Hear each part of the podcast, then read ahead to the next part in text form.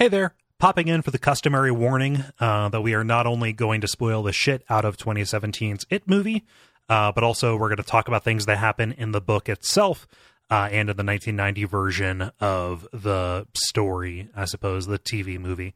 Uh, so if that's going to bum you out, uh, take warning. Uh, if you're all in on this, cool. Welcome along. This is a real fun episode, I think.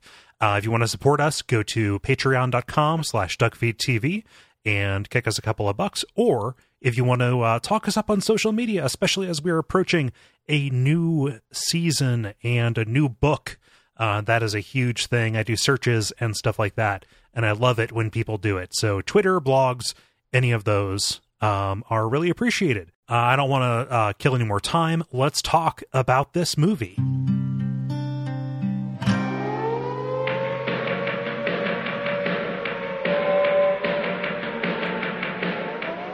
Welcome to Radio Free Midworld, a podcast about the Dark Tower series of books by Stephen King and related works. Uh, my name is Cole Ross, and I'm your host. And today I am joined by Brian May. Hey, how's it going? Yeah, welcome back. And by Jeremy Greer. Hello, hello, hello. Yeah, and we are here to talk about the 2017 It movie, along with the 1990 movie here in dribs and drabs. Uh, you know, they're all based on the same work, and it's impossible to talk about one without talking about the other. Um, but I'm very excited because, unlike the Dark Tower movie, um, I am here positive and jazzed to talk about a movie that I quite enjoyed. Not to not to give away the lead. How do you guys feel? Um, I feel like this movie is worse than the Dark Tower movie. What? No, I'm just kidding. I'm, this movie is really, really great. I was, I was going to say, like, we, we didn't convene about this ahead of time. I just kind of assumed that we all would like it. Brian, don't break my heart here. oh no, actually, so I came into this um, not being a huge fan of either the 1990s miniseries or the the book, really. But I actually, this is a really good movie. Yeah. Cool. Uh, so, you, so yeah. so you have history with, with, with both of those. It's been a while since we had you on the show, and I know Jer- Jeremy is kind of the consummate Stephen King reader, along with along with Autumn. Um, and uh, I I had no idea if you actually read read the book, so you have history with the franchise. By the franchise, yeah, I mean it's one work. yeah, I got I got about um what so it feels like a franchise is I think the big thing like it it sort of permeates the uh, collective subconscious. Um, I think I first even heard about the character of Pennywise you guys know the really crappy skate punk band Pennywise? Oh yeah, there was a Pennywise yeah, song yeah. in the arcade game where you rode around on the um on like a fake skateboard. Oh yeah, to control it. Yeah. um, so that's how I first learned about it, the like Pennywise the dancing clown as a character. Um, so you know, I always sort of had a passing interest in wanting to know what that was, because uh, you know, scary clowns, like it's the formative perhaps scary clown story. For sure. Um, I know that this uh, probably inspired an awful lot of coulrophobia um, in a lot of people. Um, you know, watching this, watching the uh, the the television version when it aired on television, when it when it aired on on television. They broadcast this thing over the air, like they just put it in people's homes for free. They didn't yeah. charge for it or anything. That is probably the most mind-boggling fact about the original 1990s TV movie to me. they just like send it out like aliens from space are probably picking that up right now and going like, "What the fuck? What are they doing?" there are little kids whose parents were like, "Oh, we probably shouldn't let Timmy watch this." They still picked it up on their fillings and are scarred to this day. and so, and so, yeah. So, you, so you weren't a fan of the original of the original 1990 series. Can you can you expound on why? So it's not like any. There's no knock against it. They did the best they could at the time with the budget and the technology. And Tim Curry owns the character. Like he's great in it. Mm-hmm. Um, it's just you know I think not. I think it was definitely a time and place kind of thing, and it, I just saw it so removed. I watched it in 2015 yeah. it just didn't didn't quite have the same effect i think watching it on an hd tv it's it's definitely different 25 years later um, especially with that cast when you have somebody like john boy from the waltons I know who's that? Is that the judge from Night Court? Oh, you bet it is. like it was an it was an all star television cast at the time, but it definitely is a little a little cheesy outside of outside of Tim Curry's performance, which transcends, right? Yeah, absolutely. And with the book, um, again, I, I think the biggest the best thing i can say about the movie is it's making me go back and wonder wait why did i stop reading the book in the first place? Because so it's I, incredibly long. It is incredibly long. It's definitely an expectations thing i think. I just wasn't for for a thousand page book i just wasn't i mean i guess i should have known there would be long very long descriptions of the town and the things in the town. And yeah. I think i'm more in a place in my life where i could handle that. Yeah yeah.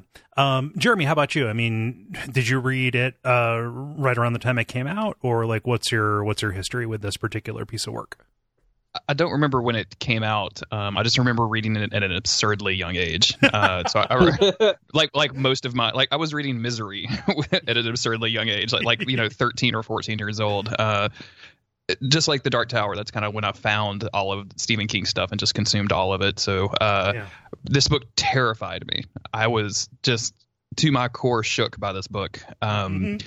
I've seen the movie. The movie was very scary as well. I watched that when I was pretty young. Um, the uh, me and Autumn watched the the 1990s movie just recently, just a few weeks ago, uh, mm-hmm. but kind of just to brush up on it um i don't i think maybe she had not seen it. So we're like okay we're, we're gonna go see the new one. So we need to get the old one too. Um yeah. the new one is, is excuse me the old one is is interesting and and it's it, and like brian said like they do they did their best. They did their mm-hmm. gosh darned best to bring this to broadcast television. And um i'm really hopeful that that guy's ponytail won like a daytime emmy award because it, if it wasn't if it, if Tim Curry wasn't in the scene, that ponytail wasn't a scene stealing stealing everything. Um, it was just ridiculous. I couldn't take my eyes away from it. Yeah. Um, so I, I, like the movie a lot. I uh, also liked the book a lot. I haven't read the book in quite a long time. Mm. It's been interesting talking with the uh, Duckfeed community because I know um, Allison and I and some other people have been reading the book in the Radio Free Midworld Slack channel and mm-hmm. uh, just commenting on some stuff that I had forgotten, which is like that classic Stephen King writing just extremely kind of gross stuff. um, lots of weird stuff that they left out of the new movie, thankfully, like you know forced sexual encounters and yeah. um, weird child sex and uh, lots of you know use of racial epitaphs and, and things like that.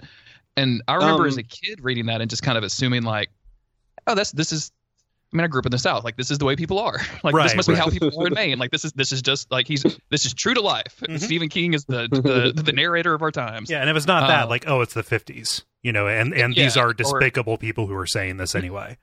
And uh, but so I'm curious. I, I, I probably don't really have enough time in my schedule to go back and read it right now. But um, when it when we do it for the show, uh, I'm definitely going to try to to try to catch up to it. I'm going to be curious how it holds up to yeah. me. But uh, I, like all three of these adaptations, or I like the two movie adaptations, and I like the original book quite a bit. Yeah, um, I re uh, reread, and by reread I mean listened to the audiobook earlier this summer when I was getting real excited about the movie. Um, and it's good. It holds up. I I originally read it back in like 2011 or something like that. Um, hot on the heels of finishing the Dark Tower, actually. Uh, because it is connected to the tower in specific ways that are not brought up in this movie particularly. Um, yeah, because, they like dodged a bullet there. um, and we should also say this isn't going to be like a beat by beat summary uh, because we're kind of just going to talk uh, in broad strokes about the way this works. Uh, a, because this is a good movie and you should go see it um, and B because we are going to be talking about the book, you know, later on, I don't know, two years. Um, but but um, this is going to be kind of light and breezy and kind of a comparison between these two adaptations, probably, uh, with a real emphasis on this on this kind of more this more recent movie. Uh, watching the 1990s movie, I was struck by the ponytail. Um, Bill's character looks perfectly normal from straight on, but from the side or from behind, it is really jarring. Uh, that does not look like a, a, hairstyle that would exist at any point in time. no, and if it if it did, Stephen King definitely rocked it at least once in his life. Oh, I'm positive. Yeah. Um, I was also struck by how faithful of an adaptation the TV series was. Um, they took some liberties and they glossed over some things. Neither of these talk about my favorite part of the book, uh, which is which is a real bummer. They both waste the uh, the Patrick Hockstetter stuff. Um, however, um, the TV series in three hours covers a lot of the incident of the book and keeps the interleaved structure, which I think is which I think is something that um, makes that book what it is because it is about the contrast between the way you were when you were young and the way you are when you grow up and what you carry and what you transcend, etc. It's a book about growing up in, in you know in a, in a, in a lot of ways. Um, but they do flash back and forth, whereas this has this simplified structure where we are just seeing the story of the kids as they first encounter Pennywise the clown. This kind of cosmic entity that feeds on their fear and adapts to be the thing that they are most afraid of at the time. Um, and it's controversial, I think, you know, a, a, little bit to separate these two ideas and to say, hey, we're just going to show the kid story in chapter one and then do the adult side of this in, in, in chapter two, which is going to happen because this movie was incredibly successful. Um, so I'm going to throw it to you, Jeremy, because you have um, the most kind of the most history with this. What do you think of them separating this out and not running those stories in parallel? I think it loses something uh, from the book and the original adaptation um, because you don't get that um, false sense of climax that the book gives you. Um, so that because in the in the book you still have a lot of ground to cover after the kids deal with Pennywise and they go into the sewers. Like you still have some things to do in the book, um, mm-hmm. and that's missing from the from this adaptation. But honestly, like I can totally see these guys uh, make the, making the sequel, and uh, they I guess they've already pre-announced they're like the kids are coming back in the in the sequel as well. So like oh, it's not going to be just the adults. Um, yeah. And um, they've actually already addressed one of my complaints about the the new movie. so, um, but I, I, can totally see them doing like a Blu-ray director's cut where they cut these two movies together and just splice them in to oh. make that. And I think that'd be a, a pretty interesting thing. I, I feel like this movie, if they had crammed adults in it, it would have been you know, there's that's 14 characters. That's mm-hmm. 14 different actors. Um, you know, plus the the way that the the city is structured, not to mention all of the all of the bullies and, and things like that. I think it would have just been too much for yeah. a two hour movie that, especially like this movie, which is spend some time in its horror scenes. Like when when the when the Pennywise is addressing these kids' fears, it's it's intense and they mm-hmm. they they kind of wade through that for a while which i think is a good thing no, um, so set, yeah they settle in to those scenes. exactly yeah um i so i feel like it, it was a good decision i feel like that they i don't think this movie would be as much of a success especially after coming off of things like stranger things where you know we we've seen this kind of kids 80s focused horror thing be very successful. Like i have to imagine that was a very deliberate decision on behalf of the movie going like okay well we got the kid from stranger things. We pretty much have the same plot that they took from us to begin with. Right. So we're, so, we're gonna steal it back.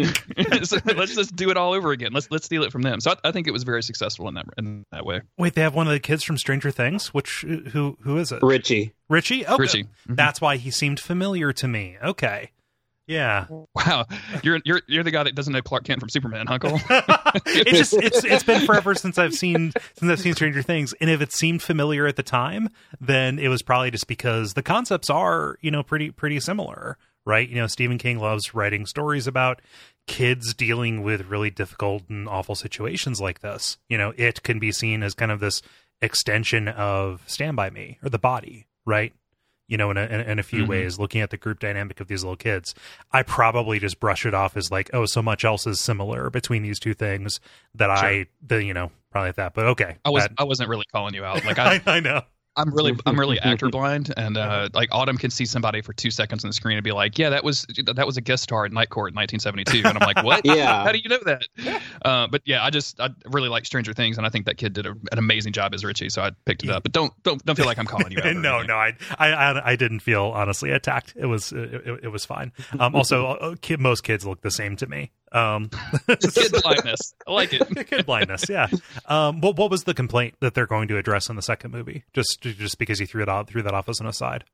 They uh they said they're going to develop Mike into more of a character. Oh, good. Mm-hmm. yeah.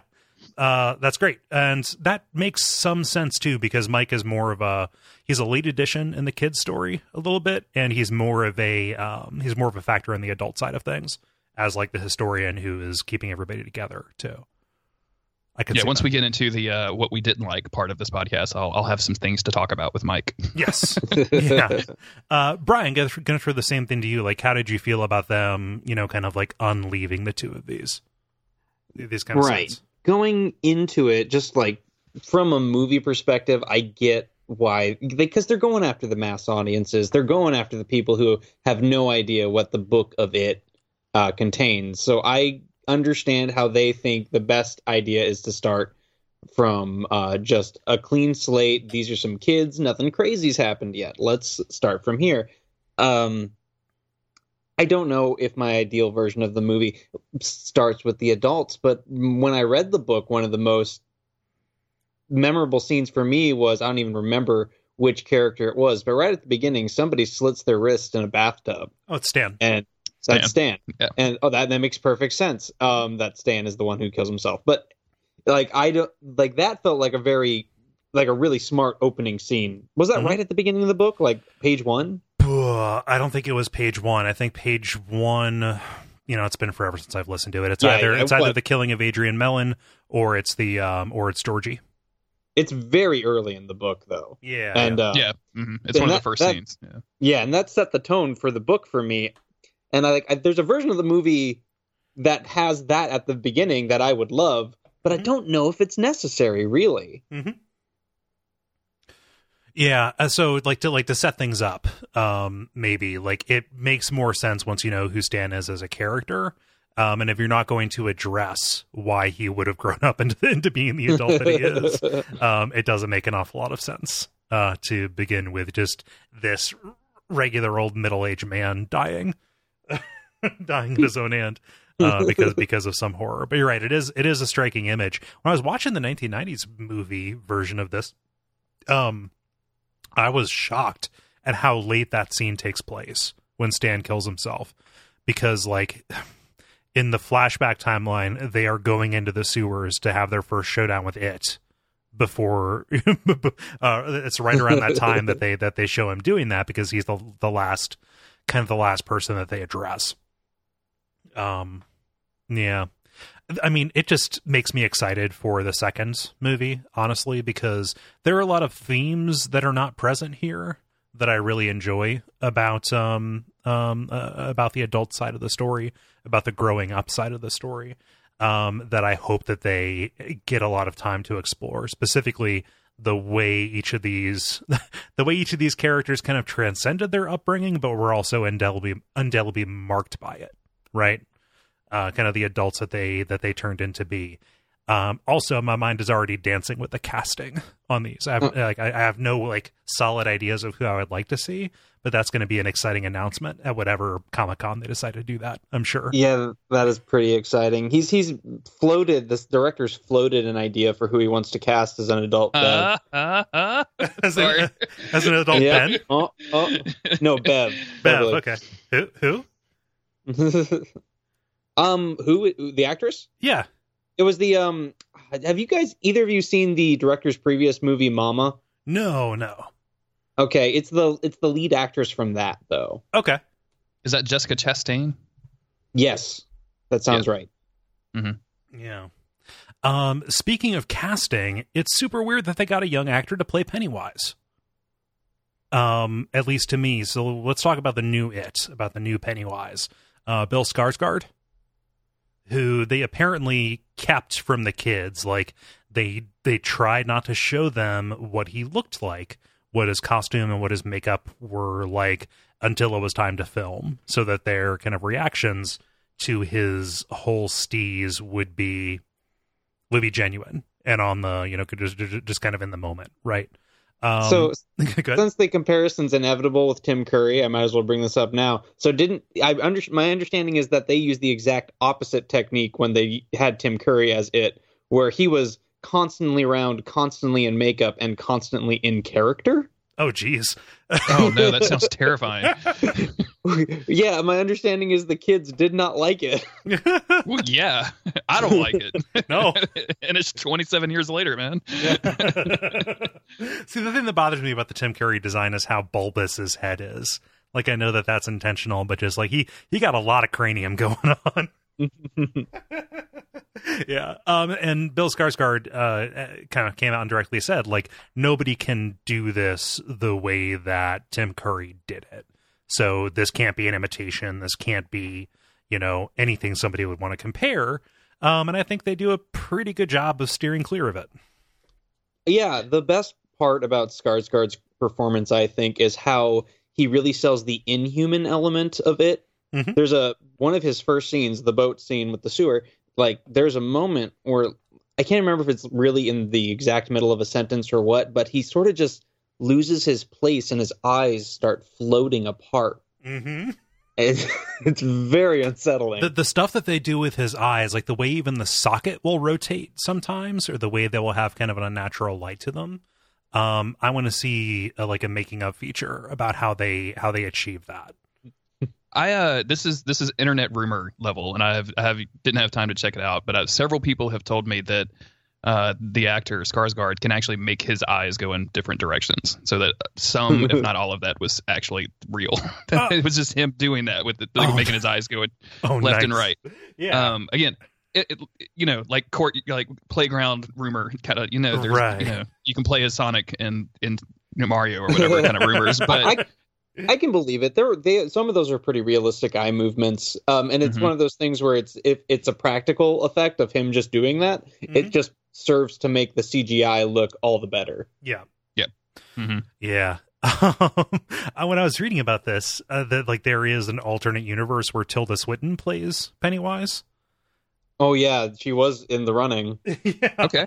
I mean, um, that's interesting. I'm here for Tilda, so I'm, I'm down. I, I I want to use the Rick and Morty gun to go over there and, and and see how that played out because I think that'd be really interesting. I don't know if it would have been better, um, you know, but just who knows? It's counterfactual, but that would be that would be a a pretty out there choice, and I'd be down were, for that. Were either of you familiar with Bill Skarsgård before this? No, I know him. I know him as a Skarsgård. Yes, as one of as as one of the storied Skarsgårds. um, so there's a show on Netflix that's um, it's just a dumb like there's werewolves and vampire shows, but for some reason it called Autumn and I's Imagination, and mm-hmm. he plays one of the main characters on it and uh, does a very good job as like a like a weirdo kind of modern day take on a on a vampire. Um, and so I I was familiar with this dude. So when this was announced, I was like, man, that kid seems like too scrawny to do this. Like he just seems like small. like he's just and too handsome. And I was completely blown away with his performance. I think he yeah. did an amazing job. Again, it's it's hard to lose the comparison with the thing that's in your mind from the book or the thing that's on the screen from Tim Curry. Uh, mm-hmm.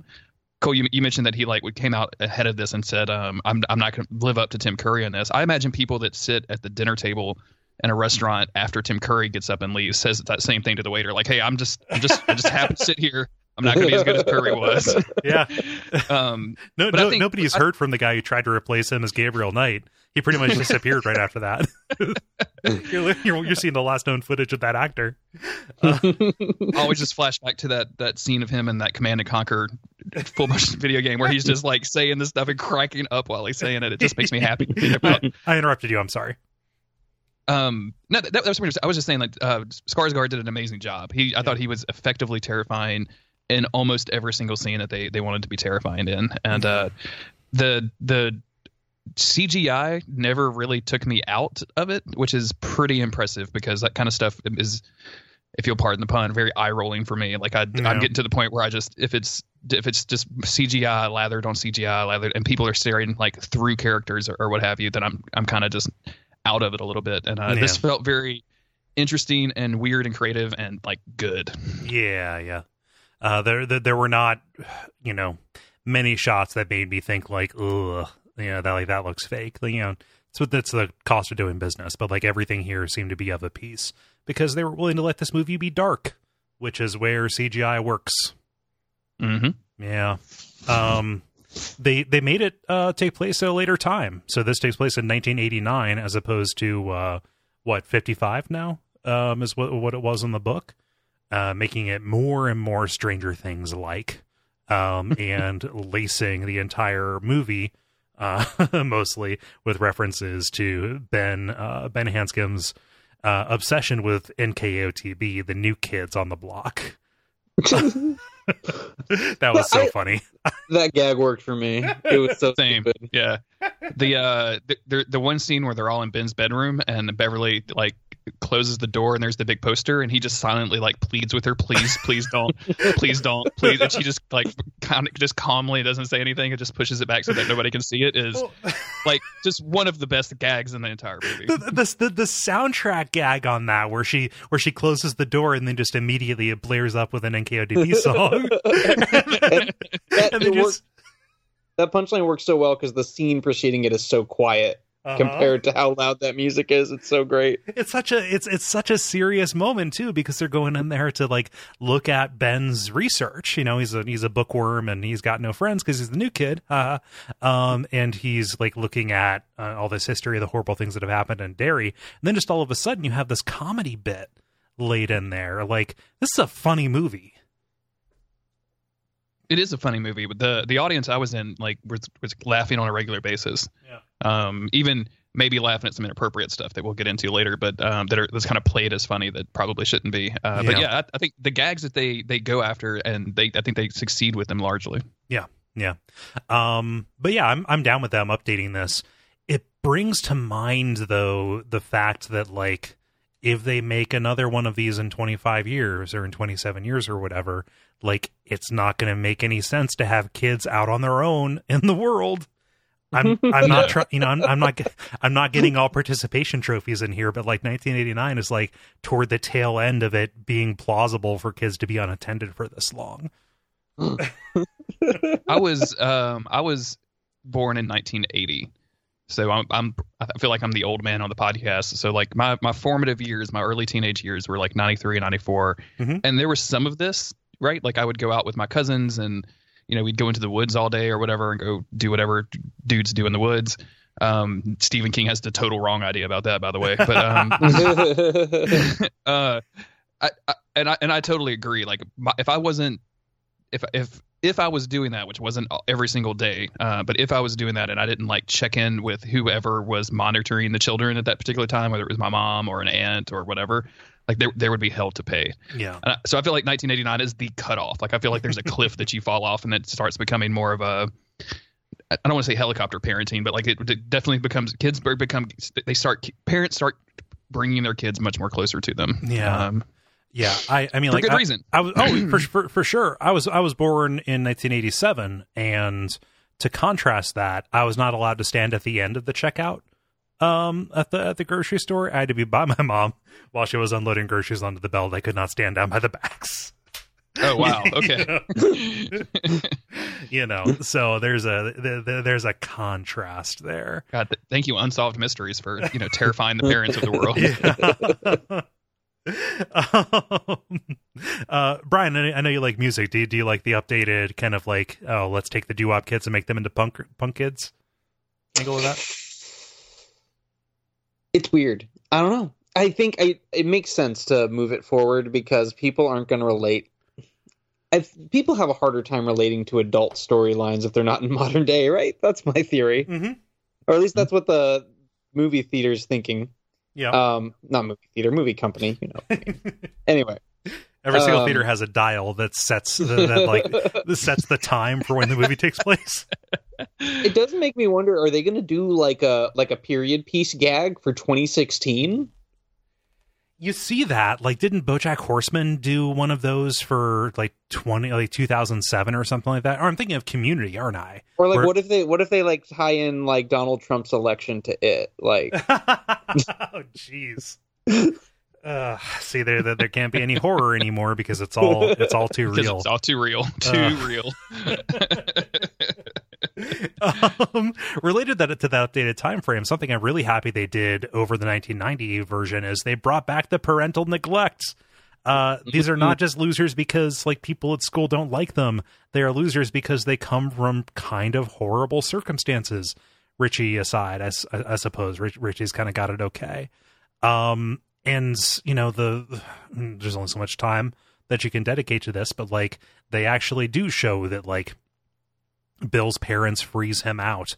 Uh, um, you've got uh, you've got Eddie's mom here in full force, being you know overbearing to an abusive degree, um, and kind of horribly they have they have Bev's dad on in full effect. Yeah, Bev's dad um, is is it's it's interesting what they do because it it kind of almost like by the time like the the evil clown shows up and you're dealing with Bev possibly being raped by her father, which is the implication I think when that you know they they have their kind of their second or third scene towards the back of the movie. Um, it takes the wind out of the sails for the the clown scares for me a little bit when this chick is actually like literally dealing with something very real and extremely emotional to a lot of people. Yeah. I uh and, and again that's that's coming from the books. Um, if I remember correct, it's been a long time, so please correct me. Uh, yeah, yeah, she, it's very much a similar, yeah, similar situation. Um, in the, in the, yeah, the movie think, leaves it very vague, at least. And thank God for that. Yeah. like we don't we don't need we don't need the Hollywood take on that at, at all. No, yeah, no, absolutely. The, the the better part of taste is to leave it to leave it at menace. But I'm with you that um, the they they they nailed the relationships between the parents of these kids and, and the losers club. Mm-hmm. like you know they they i think they they the movie succeeds on that a, a, lot even though it's it's they're almost hardly ever there. Like we get that one mm-hmm. scene with bill's dad where he just yells at him yells at him that you know georgie's dead and to put his hamster tubes back in place or whatever. Um his, his little model of the sewers. Yeah. Uh but it but it works right? Because we don't really see that that dude for the rest of the movie and it makes sense. Yeah. He has a monologue at the end like hey walking into the sewer is scarier for me or you know is, is not as scary for me as walking into my home because you know georgie's ghost is there whereas his killer is here. Oh yeah. Something, mm-hmm. something like that which you know at, at, least that element is there. Um and i think mm-hmm. that that is that is so important for this for for, for this work right I don't, I don't, I don't know. Um, here's a question for both of you: Were you scared of this movie? Did it did it frighten you, uh, or did it do something else? Brian, I'm going to put this to you. So my answer is is a pretty staunch no, but I also have a counterpoint of does that matter? Like, so it's it is a Hollywood horror film, is my point, and there are it does follow to some certain kind of like scare tropes.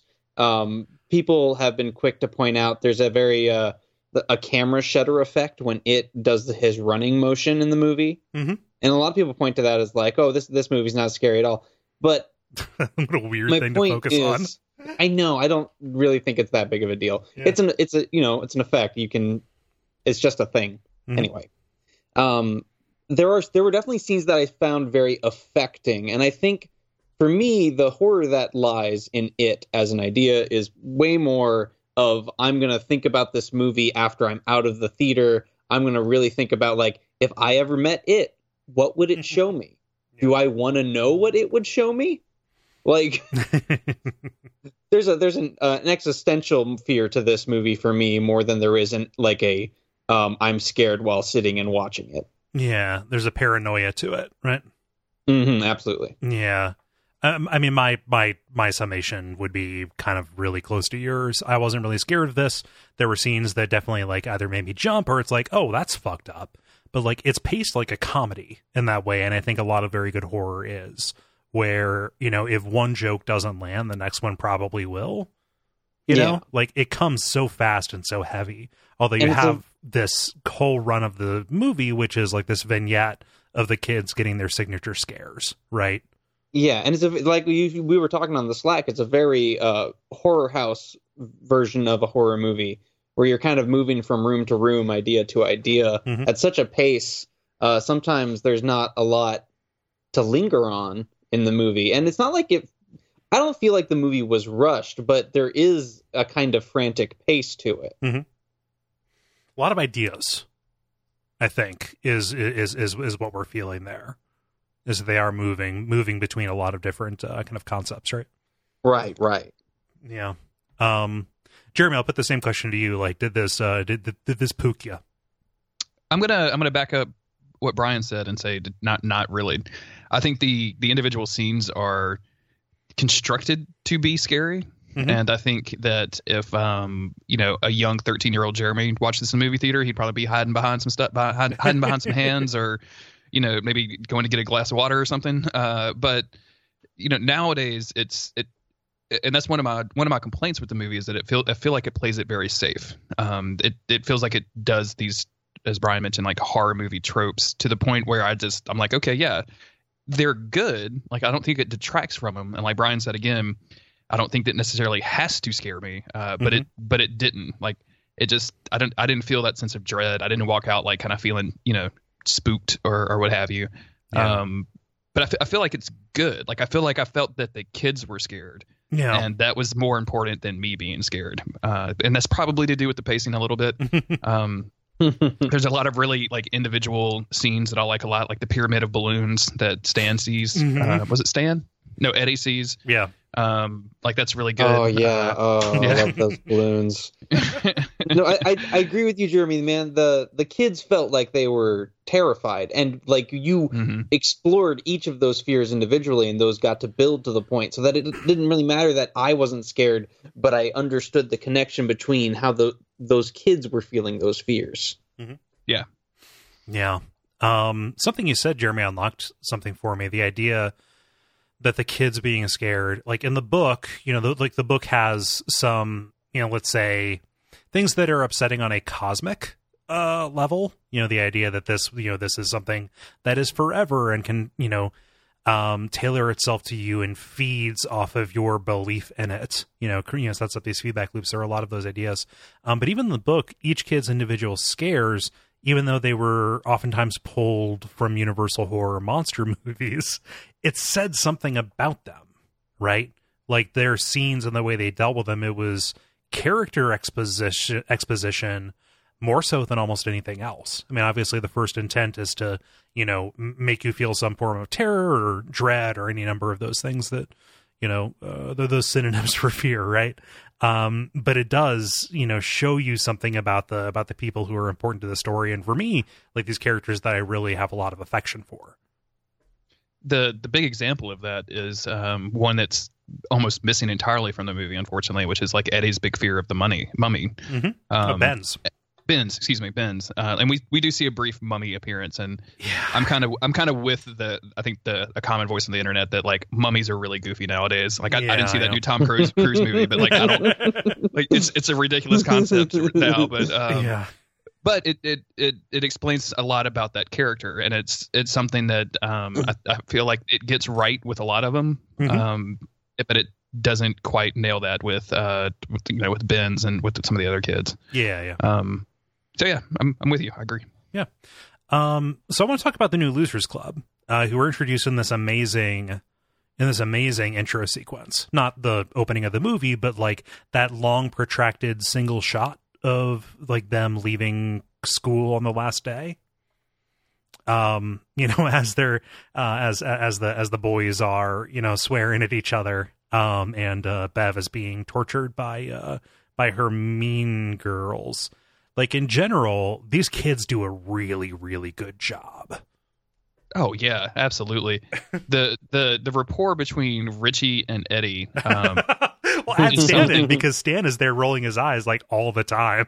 yeah, Stan, Stan, the straight man, straight man Stan, as I like to call him. Um, like the three of those people, and you know, Bill is good too. Bill Bill has a solid lead in this as well. Mm-hmm. Uh, but Richie and and Eddie specifically were were the two that just almost stole every scene. They're, Richie is never not being a smartass, which uh-huh.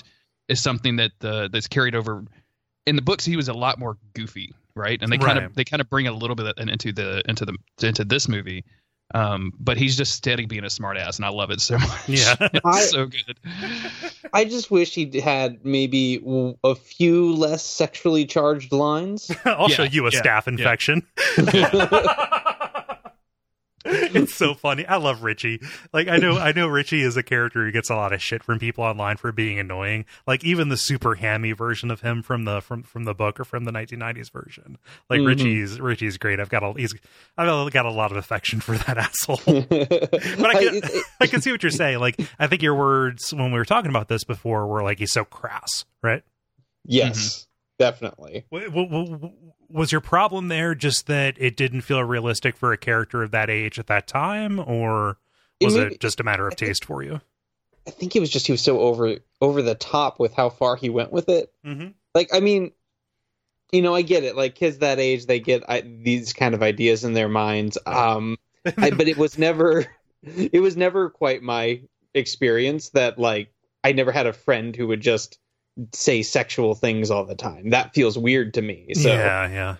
There's but the, it's like there's a great Onion recognize- article recently that was like uh uh teenager or child trying out swearing for the first time is really overdoing it or something. Yeah. That's all I could think of when I watched this. Go ahead, Brett. I'm sorry I spoke over you. So, but I, what I did like about Richie was how the other characters reacted to him, Stan and Eddie specifically. Eddie was the real star of the show for me. Oh, yeah. Yeah. Um, Eddie's already great. Like, um, he's always been an MVP for me. But like in here, he has like a I, I I'm so sick and tired of this shit vibe to him. That is that, that, that is great for uh the scene, the scene where they're going into the sewer for the first time. you know that's gray water, right? What's gray water? You're walking around the piss and shit of the entire town. that's one of the uh that's because I don't I don't know if you guys saw this, but they they actually released that scene I think as a trailer or as a, like a teaser for this movie. So I Oh, had that's already seen that going in. Yeah, and it was the perfect it, it was the perfect way to get me interested in this movie, and I didn't to think it was going to be a piece of crap. t- From, Yeah. You know, whenever it was being teased, but also. Just makes me believe that like I never want to watch a trailer ever again. Just like give me a premise and like a tw- ten seconds of like what the movie looks like maybe, and then just let me watch the film on my own. Because Uh, geez, I am all about a teaser. Give me a teaser, man. hmm Oh yeah, man. you know, trailers would do, be so much better if you literally just got an uncut thirty second scene of the movie and then a title, Yep. Yeah. like straight up. weirdly this is this is a strange thing to bring up in a, in a, a horror movie uh, podcast but um the uh, preview for zootopia that was the scene at the dmv um, yeah, that was perfect. with the- yeah, with the just sloth, spot, yeah. spot on. Made me want to watch that movie. yeah. i never saw it but it made a very good impression on me it's it's a weird movie, Cole. Like, Yeah. I, I would I, I recommend it, but uh, because it's It's it's, a pretty easy woke. watch. It's it's it's woke in some really weird and not great ways, though. like, yeah, no, it, but the it's metaphor, it's like the X Men. Like the, the metaphor doesn't work out all the way. doesn't quite add up on both sides of that old equal sign no, Yeah. Um, something that's great about this, just in general, talking about the the Losers Club as a whole, before we get into some specifics and talk about their individual uh, spooks and scares, um, a lot of their dialogue felt improvised to me. Um, and I don't know if that was if that was specifically Richie's actor kind of gearing that up, but like the way things were delivered when they weren't talking dramatically to each other, when they were just kind of providing this background din as they were moving from thing to thing, like it felt like them just having a shitload of fun together on the set. Am I am I alone in that? I think they captured the relationship real well. I didn't get the feeling that this was improv at all. Like it Yeah. felt. It, it felt way too targeted at the audience to be improv to me for a lot of it. I, I think going for that shock value that, that Brian was saying of like, yeah, like just leaning into the vulgarity because these are kids in the 80s. Um, and Yeah. like, oh, hey, we can say this and it'll be forgiven kind of thing. Um, right. because because I- they're all kids. I could believe there was some looseness in the script for like spontaneity. I don't know. I wonder. I want to see the making of documentary. Now. Yeah. Stop making me want to see making of documentaries. I'll never watch them. right. I don't want to buy this. I, am want to buy a. Blu-ray. Come on. I am curious to see like at what level, how much freedom did these kids have in their acting choices? Because you know, kid actors vary greatly in quality. Yeah. Um, Even within And- this movie. Yeah, and so you you just never know. Like some of them could be like hardcore professionals. Like I believe, I could believe Bev, whoever played Bev, is like she's seemed older, so I I don't know. She's she's got chops. hmm Um, but like I don't know. Does the does the kid who played um, let's say, uh, does the kid who played Mike study his lines all day? Like I have no idea. Yeah. I don't know. We need answers. uh, let's talk about some of these individual these individual kids and rate their performance completely harshly. No, What uh, scale are we using? what's that? Just a, just like one one one clown, two clowns. um, I, I I don't I don't know. I don't have a way to plus one that joke. I just want to talk about these kids. Go for it. Uh, just a warning. I went to go look at the uh, IMDb page for this movie so I could figure out what Beverly's actress's name was. And Uh-huh. um, if you just search the movie It, uh, Pennywise is just like it, it becomes a whole theme of the, of IMDb. Like Pennywise is just there, and it's like you'll float too 2017, wow. and I'm like, Great. oh shit. It's a whole uh, it's it's a whole takeover. Marketing.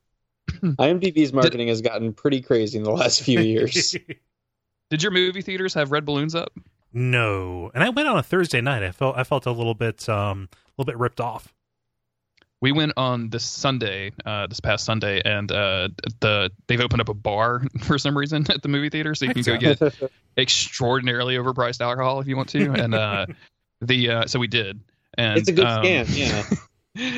it's a good scam because it works. Mm-hmm. We uh, but they had a balloon tied up, and I asked the bartender, and she said, "Yeah, they were up all over the place, uh, but we got so many complaints that we had to take them down. This is like the last one left." so, oh, so many, so many complaints. Were people freaked out, or were they just annoyed? I guess I, I don't know. Either one. I, I find it very annoying more than anything. Yeah, yeah.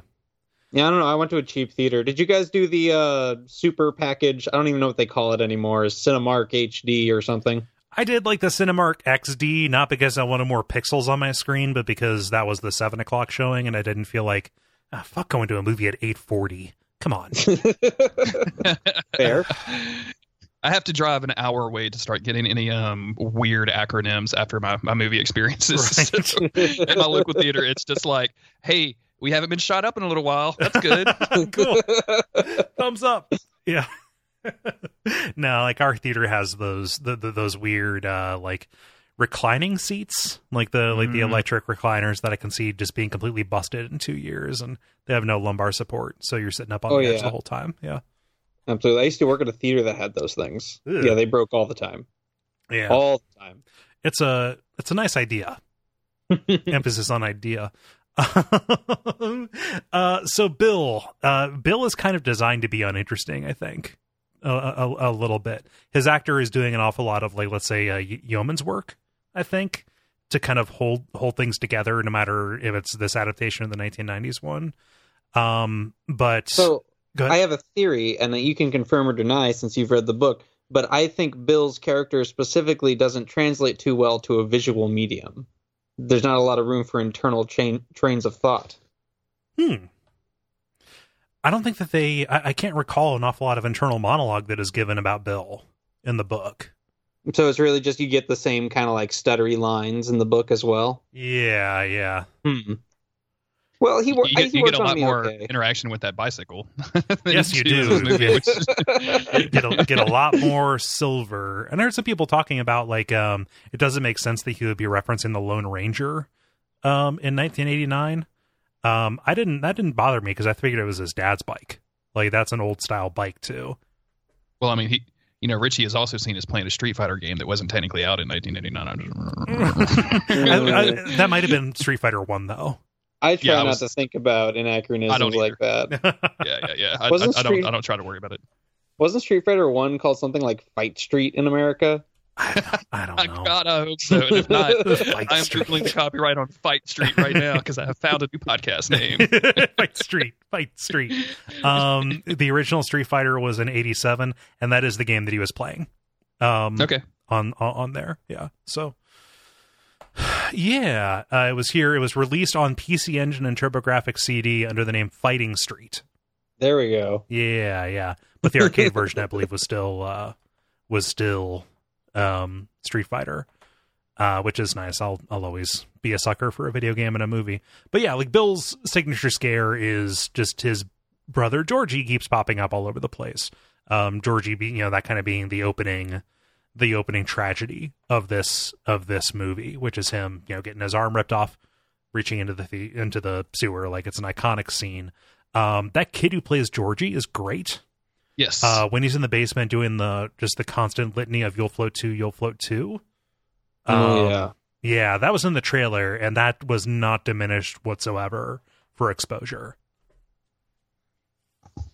And his his, his final I, scene too was great. Mm-hmm. Okay, no, go Jeremy. Oh no, I was I was gonna make a dumb joke that that kid has three first names, so you, you, definitely can't trust him, and he would probably uh, make you float if he had an opportunity. watch, watch out! Watch out in the future. uh, I thought the uh, just while we're talking about Georgie real quick, but the I thought it was a particularly gruesome scene with the like the kid running or just trying to crawl away mm-hmm. with his arm missing. Like I was really surprised they they leaned all the way into that at the very beginning of the movie. But like I know we have an R rating and it's you know it's a it's a modern day movie, but I was like, damn, can they show this on television? it's, it's upsetting. Uh, as, as I yeah. get older, I get I get more and more uncomfortable seeing bad things happen to kids not that I was like super crazy about it five years ago or whatever, but like it's it's pretty it it was shocking to see it happen to a kid who couldn't have been more than five. My dad said that he uh, stopped reading Stephen King because it felt like in every single Stephen King book he was killing, murdering, or uh, maiming children, and he's yeah. like, I have you know I have kids, like that's I just don't want to read about that. There's other stuff in the world to read. So yeah. now he's a huge Game of Thrones fan. So weird. well, you know, people change. I, I, do think I do think Bill is, is kind of boring in this. Um, I, but I don't I don't know what you could really do with Bill's character because Bill is an extremely boring guy. He's, uh, he's, yeah, uh, he's Leonardo. The, yeah, he's a very narrative focused character. Like there's no real room. They just didn't give him anything to develop on because he's they have the main plot for him. So why give mm-hmm. him more? Yeah, there's mm-hmm. other things to focus on.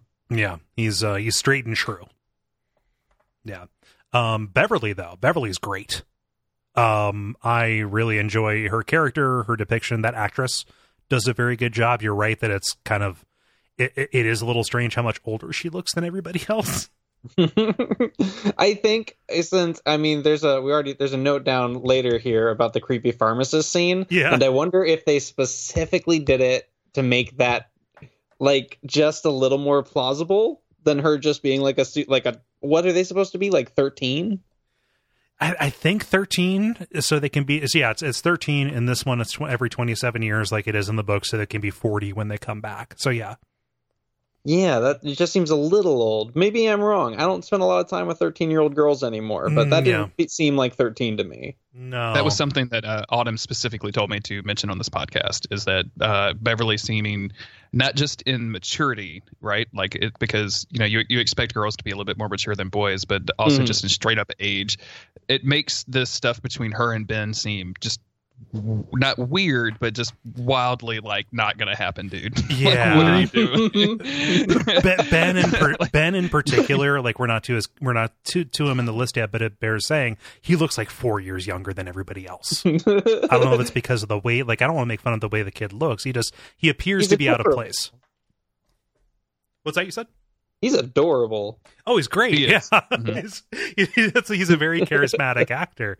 Uh, just his his juxtaposition with with with Beverly is is kind of str- you know kind of strange. I, I love that they went back to Beverly being a little bit more rough edged in this than she was in the 1990s version. Watching that and seeing her be just like a little bit too a little bit too proper and nice didn't line up at all um, with her depiction in the book. So her being like not quite punk. You know, she doesn't have like uh, spiked spiked bracelets on or anything like that. Right. Um, but especially after she cuts her hair, you know, in the usual tragic scene of you know somebody cutting their hair uh, because of trauma. Um, you know, her, her togetherness and assertiveness is really great. Um, in a way that I think they flush down the fucking toilet at the end of this. Yep. Yeah. Just a little bit. Mm-hmm. Just a little. we'll we'll get there though. I um, have opinions. Yeah. that sink scene though, that was a scene that got me. Yeah. Um, oh yeah, that was horrifying. Yeah. the idea the idea specifically of like your bodily waste, everyone's bodily waste coming back and attacking you. That's oh, awful. Yes. Awful. Yeah. It's I, it's terrifying. I hate it when my when my sink backs up. I'm a, I'm a hairy boy, you know, and I, I deal with that on a on a on a pretty regular basis. Um, I didn't expect the entire room to be covered. Like that is something out of like a K horror movie. Um, how much blood there was in this version yeah. of this. Oh yeah, that's a that's a very like yeah East Asian kind of horror trope. Yeah. I love it. It was so it was so surprising really it, like nothing about the scene right until that moment leads you to think there's just going to be blood everywhere yeah and uh it's a it's a fantastic surprise. Yeah, and when you and when you go into this knowing the story, you think, okay, there's going to be some blood. Oh, that's a hmm. lot of blood. Oh, let's stack on top of that huge tendrils of hair grabbing her and trying to drag her into the oh, drain. God, yeah, yeah. not cool. And, and then it all her, good. her dad coming in and just like, "What's wrong?" it was a spider, you should have told me. I worry sometimes. Um, and then capping all of that There's off. also- oh, go ahead. just talking about that scene for a little bit. Um, there's also like the double the tense, the double tension that they, they, they do in this scene because she still has the uh, the love letter the, from from Ben with Oh, the right. January Embers line on it, Oh, and yeah. it's they they make sure to frame it in almost every shot where he's interacting with her, Mhm. so that you're and you're constantly worried that he's going to find it. But it, they bury that so far down in, in, in- later into the movie that it's, Yeah. it really surprised me. Like here's all this blood stuff, and then like I found I, would, I was positive that he was going to pick up that card and start freaking out Mhm. It, while covered with blood and while she's covered with blood and it would just be even more terrifying but they they i think wisely like wait for that to happen until later Yeah. in the movie i just thought that was a really interesting because they, they definitely put it like square in the middle of the damn scene of the shot right Yeah. I don't. I don't think Alvin's too bright. no well he's, he's too busy worrying for studying you know? Yeah, yeah. It takes up a lot of it takes up a lot of time and attention. Um, and then capping her, capping her whole bloody bathroom scene off with an '80s cleanup montage. I was laughing. I was I was almost in tears watching this scene. that's that's maybe my favorite like um trying to be funny gag in the movie there's another uh, quote unquote gag that i think is better but it's not necessarily for humor yeah. Uh, wh- wh- what is that? Just while we're here, so I don't Oh, forget. so the final pennywise scene uh Oh, yeah. where like bev not maybe not final but bev is watching his show unfold down in the sewers hmm is just his ridiculous dance as Yep. the camera's like zooming in on him It looks like a Danganronpa cutscene. Oh man, um, we've already li- say, saying Eddie's praises. Um, I love the character of Eddie as the as the hypochondriac, um, uh, and his harder edge here is like just uh, increased bitterness. Uh, his dude is the leper who's chasing him from the Neibolt Street, um, just saying "time to take your medicine" and sticking out his tongue with the pill on the end. Yeah, I I also um think we get a lot of Eddie's um stuff when they go to the house. Mhm. And and I, and I just want to say that this movie did the the weird you know possessed house thing just infinitely better than the Dark Tower did. I just want to call it. It's just a, it's a weird coincidence that they both have the, the those those scenes even though they Yeah. go in two different directions. But wow, this one feels way like he could feel like I actually felt like oh god Eddie could die like maybe they're gonna pull it they're gonna trick us or somehow like Yeah. the kid laying there with the broken arm all being floppy and then Pennywise you know coming out of the, that refrigerator is oof, yeah Mhm. Mhm. Yeah. Um, if you didn't make that comparison, I would have. Um, and it's even, you know, it's even weirder. Not just that these movies came out about a month apart from each other, um, but those houses are related. You know, they are both, Yeah. you know, demon haunted places. um, you know, united by their creepy elf uh, wallpaper and stuff. Like it's it's there. Um, and yes, they do it much much better. This has an amazing haunted house in it. That arm break was one of the most like stomach churning things in the movie, specifically Mhm. because of how floppy he got. Oh yeah. Oh god. Honestly, can we just call out the entire haunted house sequence? I just love it. That, that- like that's a really Yeah. solid like 10 minutes of that movie. Yeah, we Yep. we ought to because that serves as a climax in a lot of ways. Like it's you know it sets up the um like the act two you know everybody's mad at each other kind of break before they all gather back together. Uh, we should talk about the house on Neibolt Street a little bit. Like starting up by giving Richie an actual fear because he doesn't really have one. You know, seeing his own wanted poster. Um, all the way up to um the doors, the uh not very scary at all, scary and really fucking Oh. scary or whatever it was. What's behind Mhm. the other doors?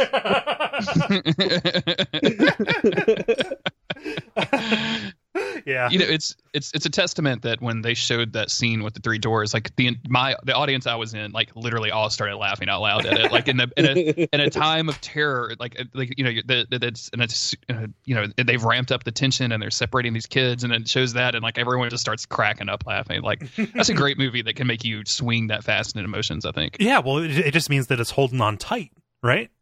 You know, like it, you're you're not lagging behind and feeling any, any kind of whiplash. Like you're right there with it, on top of it. Yeah. um, any other details from the Neibolt uh, c- c- kind of scenes that we want to call out? Because like Eddie falling through the floor, kind of you know, kind of devastating him breaking his arm. Um, all of that uh, is pretty good. Yeah. Yeah. No, I just wanted to just that special shout out for that scene. Probably my favorite scene just in total in the movie. Yeah, it's a it, it is it is an incredibly good sequence. Um, ben, we've already alluded to, you know, so he's the overweight kid. Um, he looks a lot younger than everybody else. Uh, he feels kind of inert in this in a weird way. To me, like he doesn't get a lot to do aside from being kind of an info dump. Yeah. which is frustrating Um, because what is he I- in the book? um, in the book, he's like the tough kid almost. Like he like he's he's real sensitive and real earnest, which they wh- wh- wh- which they capture here. It just feels like he's more active. Like he has he has this role, like this establishing moment of them, you know, being in the Barrens and like him helping them build a dam. Like there is more competence to him than just kind of being somebody who read this stuff about the about the about the town, right? Hmm. So he was just like the resourceful one. Yeah, I, I, I, Huh. think that I think that makes a certain amount of sense, and I don't know how much of this, how much of this I'm bringing to, I'm bringing the idea of the adult Ben, who's a real badass as well. Um, you know, back into this, like even in the movie, like John Ritter sticks out because like, oh, he is the person who I recognize the most out of this. Um, but his portrayal of that character is actually really good, I think. Um, yeah, who who, who knows? It just feels like Ben was kind of like there for a handful of scenes and then faded into the background. Uh, Jer- Jeremy, it sounded like you agreed with that. Well, sort of. Um, I can't I can't really talk about Ben without also bringing Mike into it. Um, Uh, go for it. because in the in the in the books, uh, Mike is the info dump character. Mm-hmm. Um, he's the one that has put together this history of the town to to show that like oh he's he's the one that finds this photo album with you know the pictures of it, uh, pictures of Pennywise or whatever. He's the one that puts together the 27 years thing, and it makes sense because when you go to the the adults, he's the one that stayed behind. He's the Mhm. one that remembered, and he's the one that uh, brings them all back. He's literally They- the librarian. He's the librarian. Yeah. Um, they they pull that from Mike um, and kind of hand it all to Ben. So Ben is that info dump, and you get this weird thing where like I, we we talked about how great the scene in Ben's bedroom is with the New Kids on the Block poster poster, and that that that's that remains great, but. The idea of this 13 year old kid hanging up these black and white photographs of like a town that he's lived in for five minutes, like, Yeah. it, it, it seemed a little and, and again like you, they the kids have to learn this stuff somehow i get that they probably wanted to pull this for mike and give it to ben because mike is introduced so late into the movie they, they wanted the kids to understand more what's going on and build that tension up and to have it make sense and to have them talking about pennywise and to talk about their experiences but it feels like it leaves mike with nothing to do Mhm. more than it leaves ben with nothing to do I, I kind of agree that Ben is extremely ineff- ineffectual in all of this. Like he doesn't really seem like he's doing much, but at the same time, we get this lengthy scene at the beginning with um, Mike and having to kill this, you know, innocent animal. I forget if it was a lamb or It was like a sheep or something. Like he was using, Yeah, he was using an Anton Chigurh gun. yeah, uh, and it's we get this lengthy like, and that's supposed to build up Mike's character, but then we don't even see him for what it feels like a good thirty or forty-five minutes. And uh, by There's the, time that he, there's the brief scene with him in the alley delivering the meat. Um, and we see oh yeah, yeah, Uh, yeah. he he's actually at the first of the kind of signature scares where we see the burned hands kind of reaching out um, reaching from the door, door. frame. yeah. Um, So I think a lot of this has to do with the math problem of you have a two hour and something. This is not a short movie. So and they have Especially for a seven kids movie. to balance. mhm. Yeah, not short for a horror movie. Um uh and they have seven kids to balance. And there's a certain point where they have to say, hey, does this kid have too much to do in the script? And does this kid have not too much to do? And I guarantee you, there's a there was a version of the script where Ben was not the uh, historian guy, and they realized if we don't give him this angle, then he really just feels tacked on. Mhm. But um, yeah, they just have they have to move things around, and I don't know. I'm sure there were a lot of arguments, and I'm sure there were a lot Yeah. of different versions where they Yeah. said, "Well, what if we give this kid this and this kid this?" And this is just the equation that they landed on for the best version of the script they had. Yeah. I'm I'm not saying Mhm. that you know completely excuses it. I do think it's kind of weird. Uh, I didn't I didn't even think about the fact that Ben literally just moved to Derry and like, oh, I know more than anybody else. right. yeah, You all can't see it And- because you've been here your whole lives. Yeah. yeah. Yeah. It's it's also weird because they, they, they you know in in other versions of this story they share similar roles. They're both particularly bedeviled by Henry Bowers, like Ben because he got Bowers in trouble and landed him in summer school, etc. And down the line, and also because he's a fat kid, so you know he's obviously going to be, be victimized for that. Uh, but also like Mike, you know he's he, he's he's a, he's a black kid um, and he um, has a particular amount of hatred lobbed at him just for that because Henry is a reprehensible character uh, whose dad is also reprehensible, and he has been raised to believe that you know his family um, is only poor, not just because you know not because of you know Henry's dad's drinking or whatever, um, but because of things that Mike's dad did. You know um, that's an angle that is explored in the book that isn't really explored here but you have two characters who share an awful lot of aspects. They're both kind of studious and they are both victimized by henry bowers they're just occupying a lot of the same space they differentiate themselves in adulthood but i can see i can see that like divvying of story action being being fraught right and it sucks yes. because what we are left with is mike kind of just being a victim yeah, he, he gets the exactly. kill. Like like he he gets to finally deal with Henry at the end, which is and you know what? which is that, good. That, they, that's specifically the metaphor they use is about Mike. Are you going to be the victim? Are you going to be the hunter? Are you going to be the prey? Mm-hmm. That's very weird. Yeah, like they specifically outline it and highlight it. yeah, it's like the opening. Like aside from Georgie, it's the opening of the movie. yeah. Um but Mike is particularly afraid because in this version, his parents died in a house fire that would have, I, I believe, it was set by, uh, it was it was set by um, Henry's dad. Um, they might go into that later on. Um, ben, like we mentioned, he doesn't have his mummy, so like he has a scene in the library where the one of the kids who was killed in the ironworks explosion uh, chases after him with no head. But like again, he is pretty inert in the story, aside from you know casting casting eyes at Beverly. Yeah, his scare was pretty felt lackluster to me. Didn't quite have the same landing the other kids' as did. No. Um, Richie, I like Richie a lot.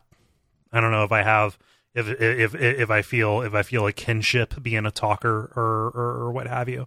Um, but um, his portrayal in this was great. We've already laid a lot of praise on him. He's remarkable because in this they uh, decided, like in the book, like he he never saw the monster until everybody else mentioned the monster.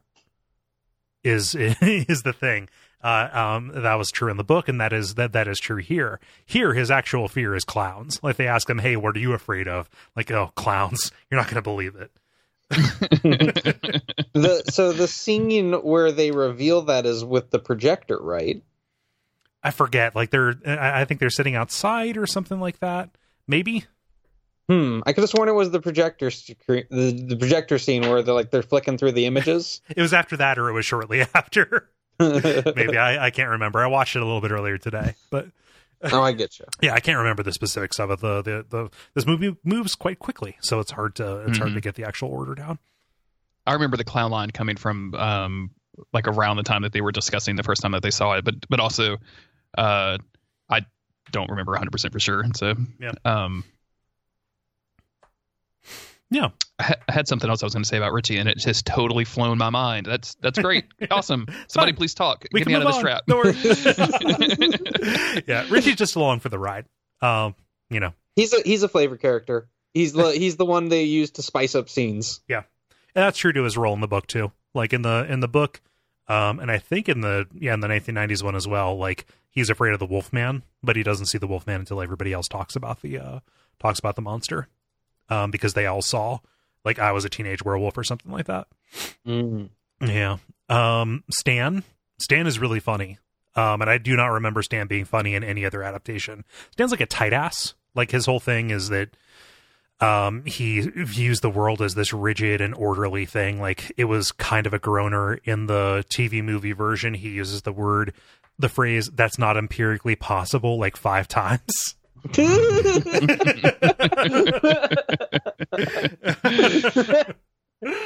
Copy, paste, copy.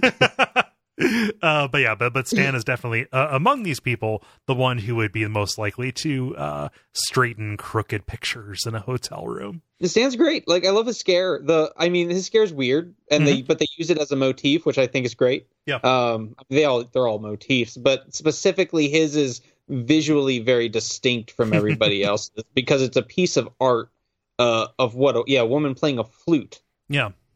And but it's like an abstract. It's based on an actual artist whose name I didn't make a note of when I was reading reading about this. But the, think like um like a like a Edvard Munch uh kind of kind of humanoid drawing, but it's a woman playing a flute. She comes to life in this really like like most of the brushstrokes and stuff are represented as weird ripples on her skin.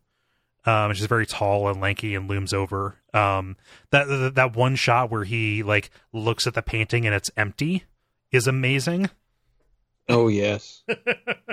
Love that. Um, I don't want to. I don't want to. I don't want to be that guy. But uh, to bring up Dark Souls, but um, this guy, the the flute player, really reminded me of the. Uh, I think you call them the Gudents in Bloodborne, the the goo, the gooified students from the oh, yeah.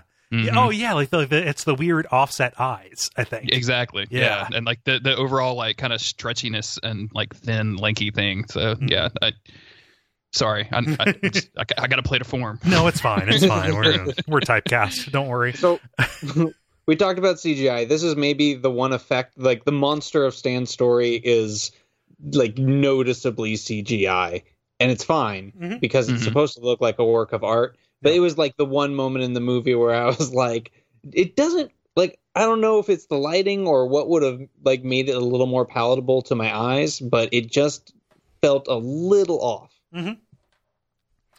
Yeah, I don't know. Somebody will probably say it's intentional, either affiliated with the movie or uh, somebody's defending it. I sure. I thought it was the same. Like you know, darkness and shadow cover a lot of sins. Like it didn't bug mm-hmm. bug me too much because I liked the idea. If, if I like the idea enough, I'm gonna I'm going to extend a lot of leeway. That no, that's that, that is bad criticism, mm-hmm. but that's kind of where I'm at the visual of it, the idea of it, the the the theme of it was greater than the whole of it looking weird to me. Yeah. Um weirdly, so Stan in the book is is, is Jewish. Um but he is not practicing. Here like he is full on practicing. He's not just secular. Um which um is kind of a turn for his character because in the book it was kind of a way to make Henry Bowers seem even more hateful. Was like, "Oh, he was he was picking on him for this even though it was like not really a part of his identity at all whereas you know here it actually it actually is who knows what what the calculus was that went into that but like henry throws his yarmulke like it's a frisbee yeah but they don't even like the, he says like some racist stuff to mike but he never says anything like racist to stan it mm-hmm. never seems like anything more than i've got your hat you know yeah yeah yeah yeah that's what I picked up out, out of it too. Like they they went to the trouble of um, you know having the overbearing uh, rabbi dad that you know how's it going to look if you don't get your bar mitzvah right or, or what have you. Um, mm-hmm. But then they don't really do a lot with that. No, no. um, yeah. Which seems kind of weird. I guess it was all an excuse to get to that painting, but I, I feel like they could have put that painting in, you know, the library uh, also. So. Yeah, yeah. I've, I've already read. I've already read uh, one or two negative think pieces about how Stan was handled. So I'm mm. people are, you know, they're talking about Stan. Yeah, yeah. It's I, I don't. I'm not conversant enough in the issues surrounding the depictions of Judaism in media um, so it's hard for me to say anything especially um, insightful about it. So I'll back off. um, speaking of Henry Bowers being a little shit, um, let's talk about their whole gang. Um, Henry's fine. Um, his whole mullet angle feels like it is appropriate. And then listening to Anthrax is pretty good as well. Um, with wearing the anthrax sad. shirt and everything. it's so it's so it's so stereotypical and it's it's comical at this point, right? Because I've I've seen that be you know just typecast as a villain character so much in these in these weird movies, but mm-hmm. it's just it almost seems quaint. Yeah, I guess is what I'm going after. can I can I just make a, a quick aside about Anthrax? Of course you can. Okay, so there's uh there's four bands considered the fathers of thrash metal. It's Metallica, Iron Maiden, um, Megadeth and uh, Anthrax. I feel like I'm gonna I, I got Iron Maiden wrong, but there's four of them. But the point is, there was a, several concerts they did together, and if you ever watch those DVDs, Anthrax is by far the broiest, sloppiest band out of all of them. yeah, like I, I associate Megadeth and and particularly Iron Maiden with being far more baroque than Anthrax are. Yeah, exactly. There's a lot more thought into the other bands, and like even Metallica, like they're much more constructed. Anyway, so yeah. I'm just saying, typical jock music. right. I love heavy music, guys, and it's a bummer when things like that happen. That's oh, all yeah. I'm saying. when when when uh when, when your particular kind of music that you enjoy is used as shorthand for character development. Exactly. yeah. Um, I'm really bummed out that they that they messed up Patrick again. Like, at least they showed him as opposed to the 1990s movie, which didn't have a Patrick Hockstetter character. Here, he's just like a lanky dude who really enjoys uh, making flamethrowers out of spray cans. Like, in and and he dies super early. Um, in the books, he's responsible for one of my favorite chapters of horror fiction. Um, outside of the uh, the the chapter in the extended version of the Stand, uh, which is which is the uh, the No Great Loss chapter. Um, the uh, the point of view uh, chapter that's talking about him kind of like growing up being a psychopath, like killing his little brother in the crib when he was only like three, and you know him just kind of looking at his looking at his own particular style of you know not not understanding that that other people are real, his solipsism, and particularly his death uh, with his fridge and the weird little um, uh, wasps uh, the fleshy wasps that fly up and kill him. Like oh, I, I love yeah. that so goddamn much. It's so good, and like oh, I haven't God. seen it in a movie, and like we're just not gonna get it. Like, especially because his death was just so just kind of boring in this in this adapt in the new movie. Like it's just like yeah, he just he just okay, disappears while, while they're while they're yeah. hunting while they're hunting for Ben in the sewer. Yeah. Felt like they filmed an extra episode of The Walking Dead and we're like, "Hey, you guys want to use this?" yeah, um, uh, also, I mean, I, I can't wait two years to say this. I love that it can't feed on a psychopath because the psychopath can't feel emotions and therefore can't feel fear. Mm-hmm. so, so it just has to kill him without actually eating him. It's so good. oh, okay, man. you're making me want to go back and read this book. Okay, amendum. It wasn't Iron Maiden. It was Slayer. Okay. Okay. yeah, I okay. can, I can, I can see that. Yeah, Iron Maiden feels a little bit too hair um, for, for, for, for that crowd to me to be considered thrash. Yeah, I just had a brain fart. I couldn't no, remember. No, it's perfectly fine. I'm happy. I'm happy you corrected, so we didn't get tweets. um, so we've talked about some of these scenes, um, and I want you guys to bring your own if you if if if you have them. Um, but there are some things that kind of stick out um, over the course of this that I think they that, that I think they kind of nailed, or if there are um, places where you think they really fucked up, we can we can talk about those as well. Um, I want to start us off here. It's a little ways in, but that rock fight. Yeah, I didn't. Um, I, I, this is a this is a big coming together moment for the kids. Um, as when it happens in the in the '90s adaptation, um, or in the original movie adaptation, I should say. Mm-hmm. Um, and I vaguely remember it being similar in the books. Uh, and this, this brings up one of my complaints about this is that something that is in the book and in the the TV adaptation is the the Barrens are the Barrens, and they're kind of absent in all of this. Like you just don't get a lot of um like the kids spending a lot of time in there. Like I I just I don't know. Like it just it's such a huge thing in the books. Like that's where they spend all of their time kind of bonding. And here it just felt like they were either at different parts or just like kind of in the city, like hanging out on the street talking or, yeah. or what have you. Um, because that was like so, going into that rock fight is is a, is a huge thing. It's like them taking it, taking back territory from from um, Henry and his his gang. So, but here it just feels like it was just like a skirmish almost. It yeah. felt cool, like the kids yeah. coming out, especially Eddie coming out like like in front of everybody and getting all aggro on him felt great. Like it yeah. was it was cool. I just I can't help but like look at the or remember the book or the adaptation and think like, eh, well. Yeah, the, the the Barrens was a huge part of that. It was specifically their their place to get away from everybody, even if they were ankle deep in everybody's shit and piss. uh, Brian, it sounded like you were going to say something. Well, as a you know, as a just a movie viewer, I'll say like I felt very confused um, about like what was considered the Barrens. It felt like a name they had for a thing that they didn't really define super well just in the framework of the movie itself. Mm-hmm. So it felt like Yeah. just a name to me, but it was just the sewer system that was the Barrens. Mm. Yeah, it's it's called out in the books that or uh, books. It's called out in the book that like it I keep makes no doing that too. yeah uh, because we're used to talking about Isn't the it- Dark Tower, you know. Yeah. Um, it's called out in the book that um that it makes no sense that it's called the Barrens because of how lush it is, but like it is one of those little kid nicknames for a place, you know. Mm. Um, which I, I I love those uh I love those little uh nods to the way kids you know think and talk to each other. Uh, but yeah, that shows that there is some kind of failure that the Barrens is uh is not properly identified because like having read the book, um, I've got a lot of affection for that kind of untamed that untamed wilderness that they claimed as their own where they could actually like be themselves with each other.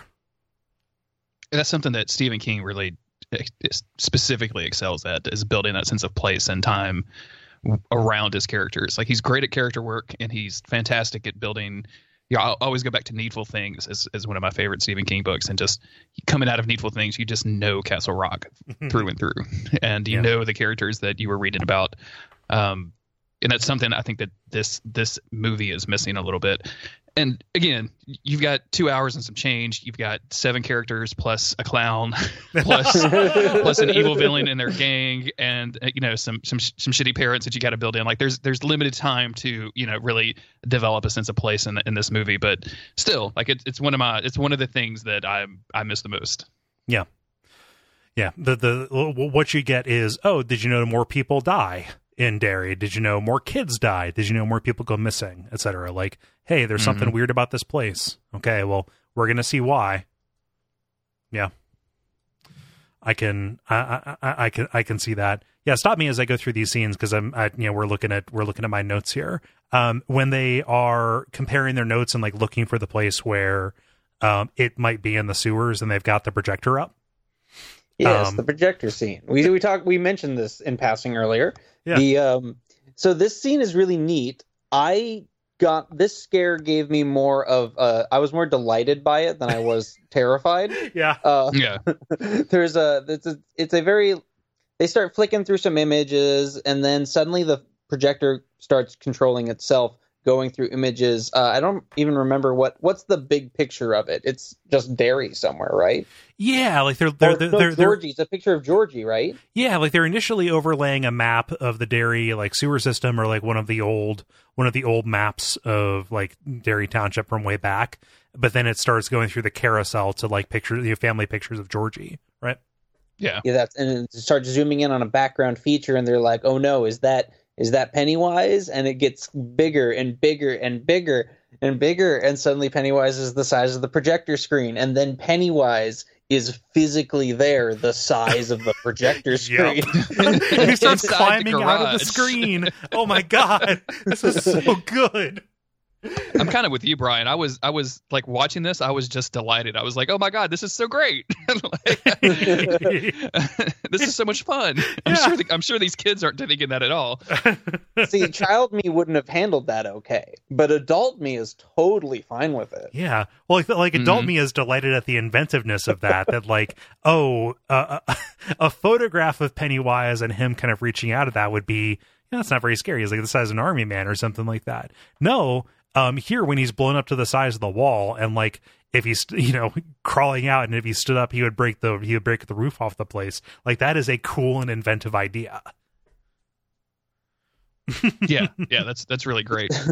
yeah. Um I there is a this scene is has a like a I have a nitpick with it Okay. and it's one of those things that like in the moment I didn't care, but like, you know, you think about it later and you're like so this scene implies they end the threat by opening the garage door and letting light into the garage door, Mhm. negating the power of the projector, I presume. Right. But every other scene implies it, the creature, has some sort of physical form that he manifests as. Because, like, there are scenes where they attack him and he retreats, but we see him retreat physically down holes and wells. Yeah. But I'm so I don't know. This scene feels like it calls into question: Does he always have a physical form? Like, what's up? I, I, I, don't know. I would have to go and take inventory. Like, I, I just kind of like glossed over this by saying like, oh, he was he didn't have to take a physical form here because he was just trying to freak them out. I don't think he was trying to kill them at that point, especially because they were all together.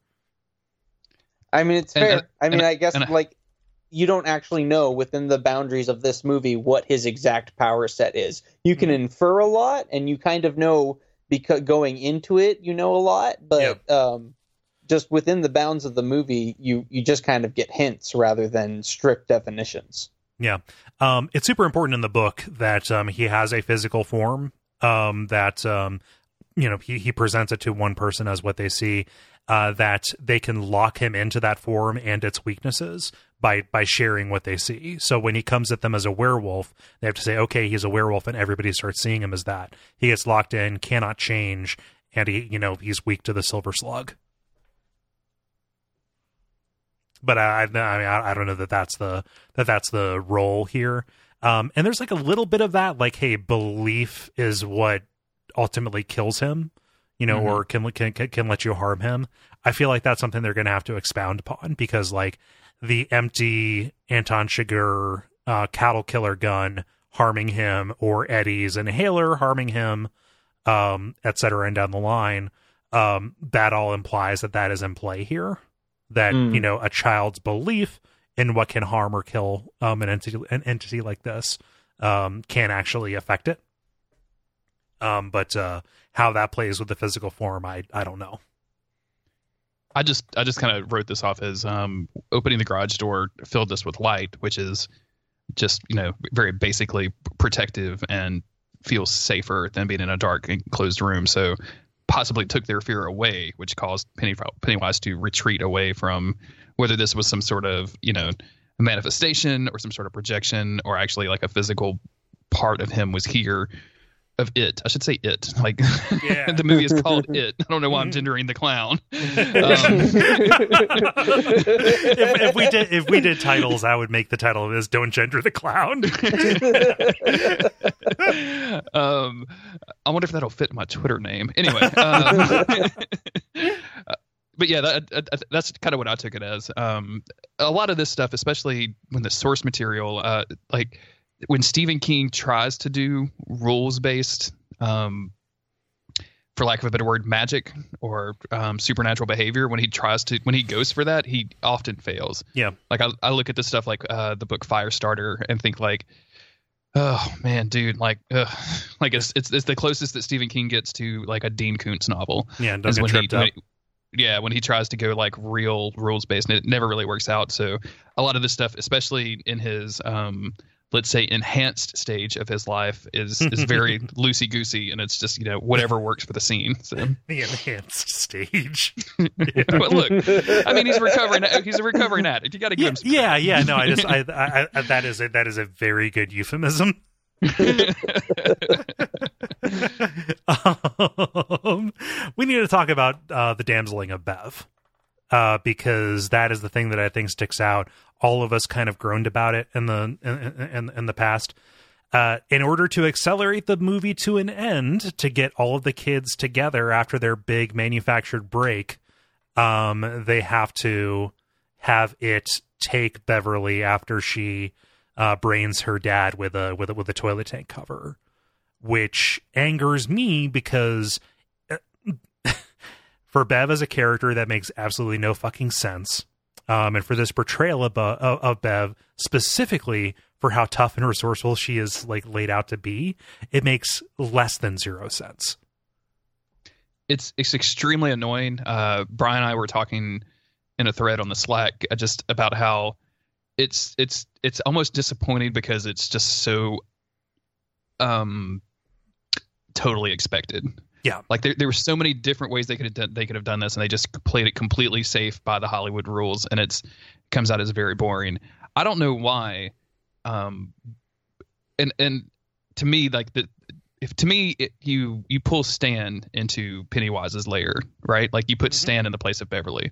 Yeah. Um, that would serve to get this group back together to go down into the sewers to save Stan, and it also sets up Stan's eventual suicide as he's an adult because he would have seen more than these other children. He, he would have seen the have, deadlights. He would have seen. He would have seen the deadlights, and it would have terrified to like have all of that dredged up 30 years later when you haven't thought of it a single time. Mm-hmm. That to me makes way more sense, and it's just it's and Beverly is such a great character even in this movie like up until and not even like this doesn't take away her character it just it just it's just it's just boring Hollywood like got to save the girl kind of stuff, and it's. Yeah.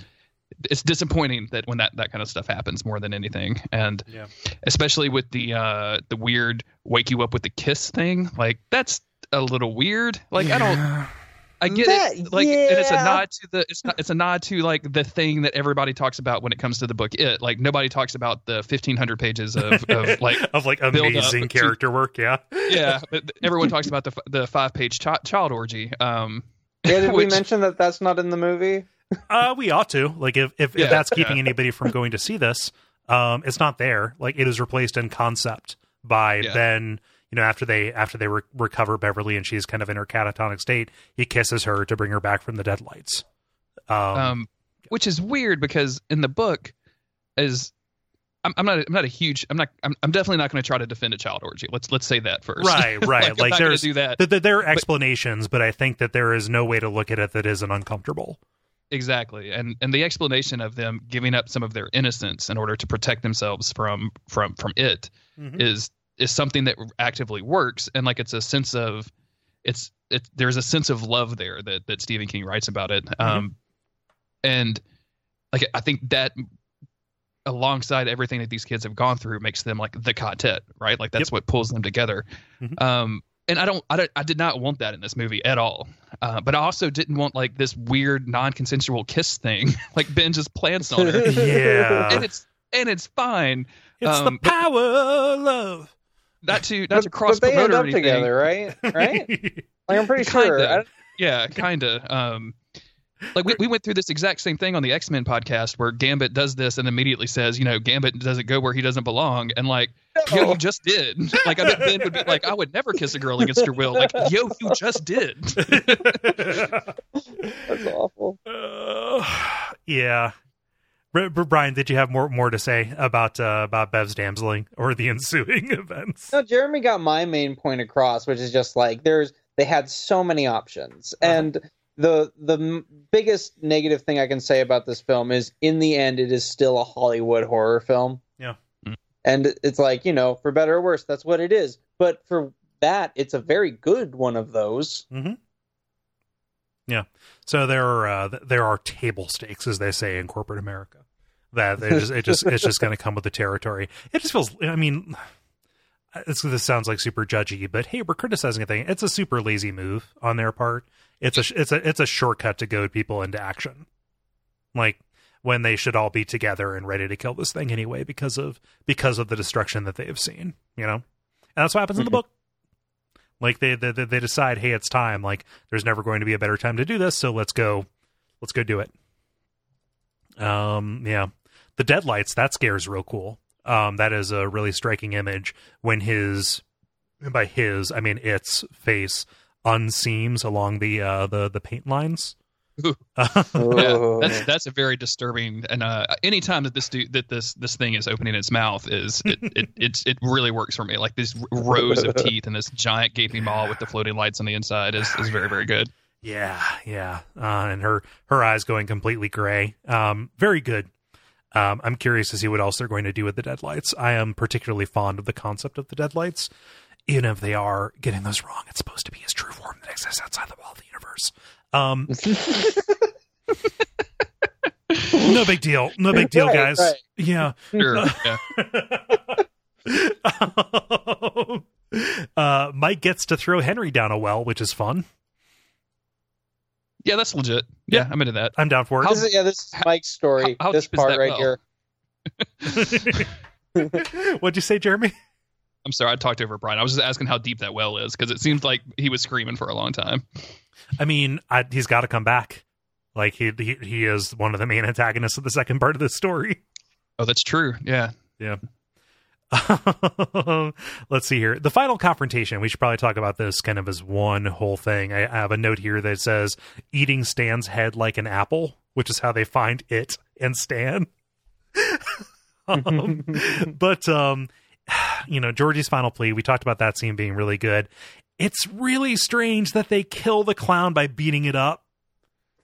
that is odd. I did wonder if that was how it happened in the book. No. It felt like that's the part where I was like, "Oh man, this just kind of feels like an 80s like, you know, str- like if this existed in the 80s, it would have inspired Stranger Things kind of thing." Yep. Or it- Mhm. like it is that weird recursive loop of that kind of thing because you can imagine after this like those kids are going to go on different adventures and meet aliens and go to haunted houses all the time Yeah.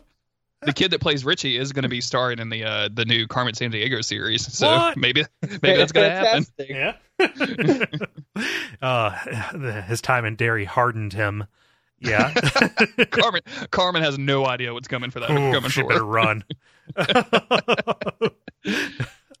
so something tells me something tells me that they're not going to go so cosmic with its origin um they didn't, maybe they're they gonna show ju- it.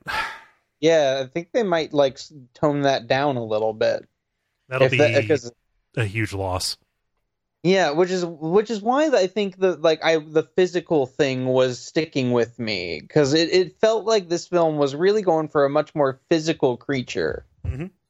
in a way that you know even my mental interpretation didn't stack with. Yeah. But you know that's what it is. It they beat him up.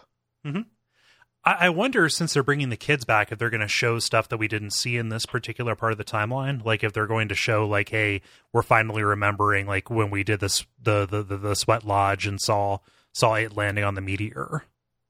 You if know, they if they go back and like retroactively make what happened in the first movie worse in the second movie, uh huh. That would be an interesting like they remember it, but then like the closer they get to reconfronting it, the the closer they get to actually remembering how it really happened. Mhm. But I doubt they'd do that. But that would be an interesting way to pull it off. Feels very conceptual. I just want I just want Bill to say, "Oh my God, I forgot they'd actually kidnapped Stan. I thought it was Beverly." it's like the credits Problem solved. the, the credits roll and then Bill wakes up as an adult, like, oh, what a strange dream. yeah. Um, yeah. So How wait, did you guys po- think about the um the floating bodies scene? Because it's it's such a literal interpretation of the metaphor. I don't remember this being in the book at all. Cole, maybe you can help me out if I'm wrong on that. Like I don't In- I don't remember this ex- is existing really in the books. In the book, In the book. in, in in the books, um, in the book, uh, its lair when he is in the spider form, which is not his true form, but kind of an intermediate form. Uh, it's the physical form that he takes on this plane. Um, uh, it, all of the bodies are kind of rigged up in webbing. And so, like, and when he dies, all of the uh, all the bodies that are up there, including Audra, Bill's wife, um, you know, like the the webbing slacks, and they start descending from that. Um, in the 1990s version, they are um, floating up, but they are still like webbed. And there's that here, there is no webbing at all. They are just kind of like floating in the sunlight under a grate. Okay. Yeah. I, I thought this was a little weird. Um, and it was a cool effect. Like I liked this shot. Mhm. Uh, I just I didn't know how it fit within the like this more than anything told me that they may actually go a little more cosmic with it. Like they would go a little weirder with the with its origin. Mhm. Uh, but but who knows? Uh, I'm just curious to get your opinions on it.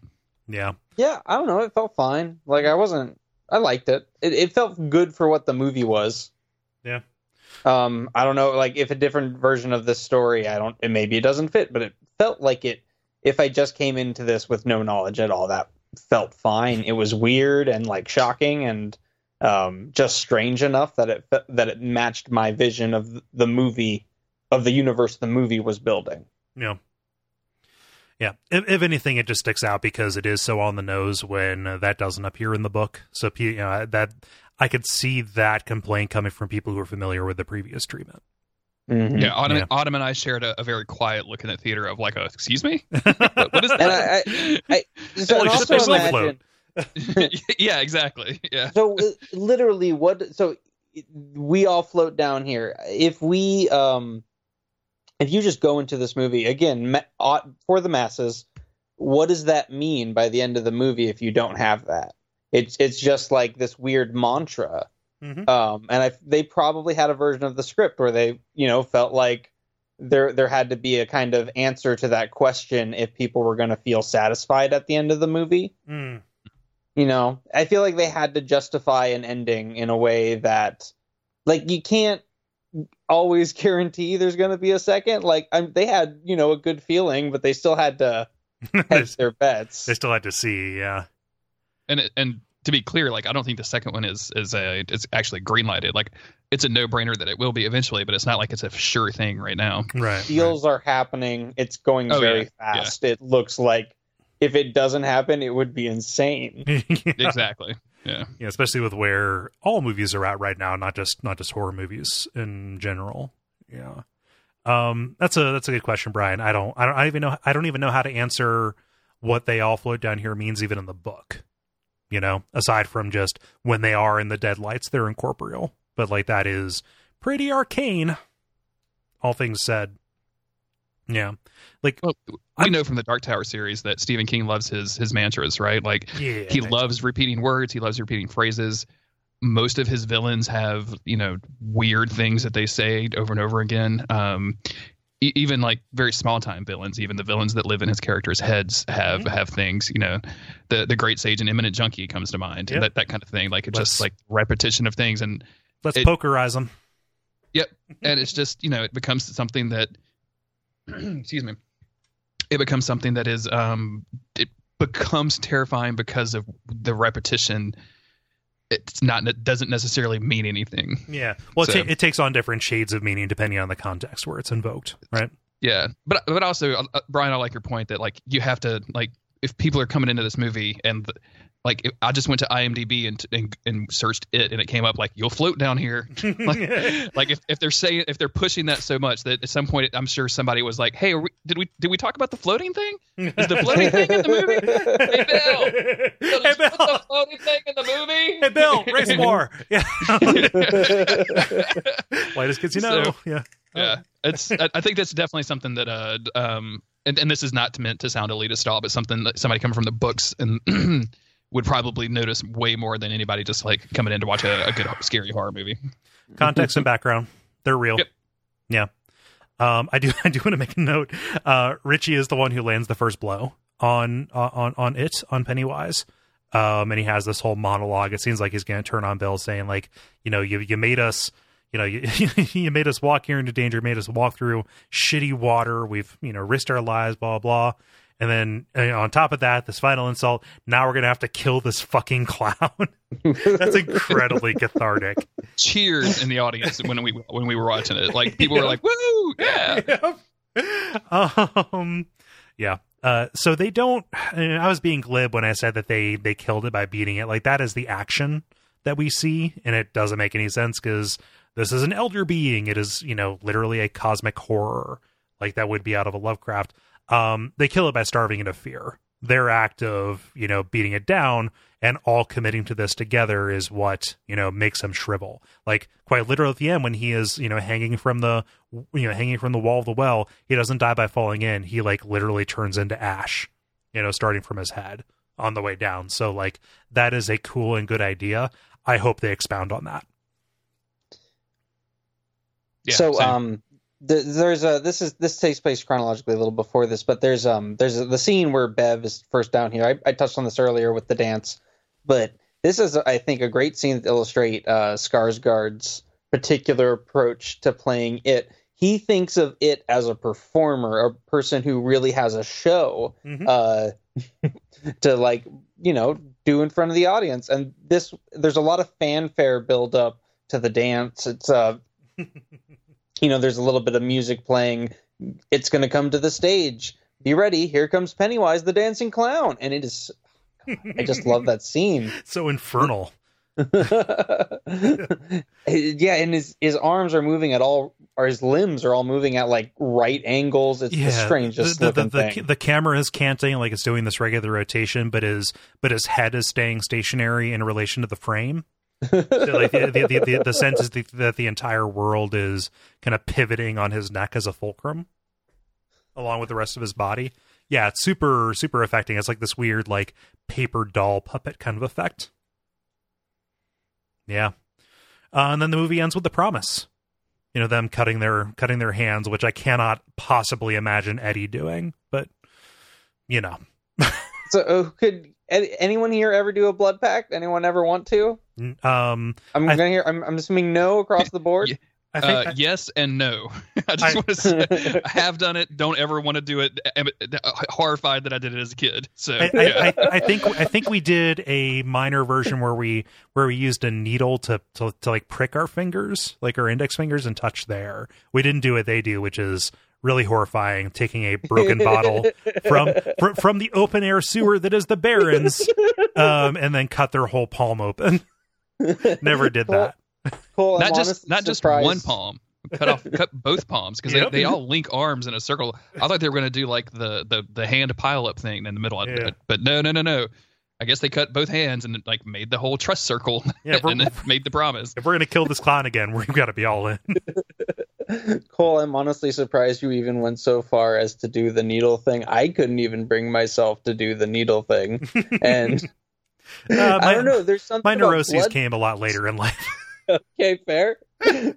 Maybe I was just more neurotic as a child. I don't know, but there was there's something specifically about blood pacts that really just grosses me out to my yeah. core and specifically the way like when they did when they did the cuts i imagined like a little cut because they don't show you the palms at 1st mm-hmm. and then they showed like a i mean i know it's not that bad but it, it right. really just like the visual of it uh just yeah. i do not like cuts like that i guess no no uh, a little while later when um uh, Bill and Beverly are having their moment, and um, he he he runs over to kiss her, and she like puts her hand up against his face and just leaves the giant smear of blood all over him. Let, like, let me I'm so glad that they did that.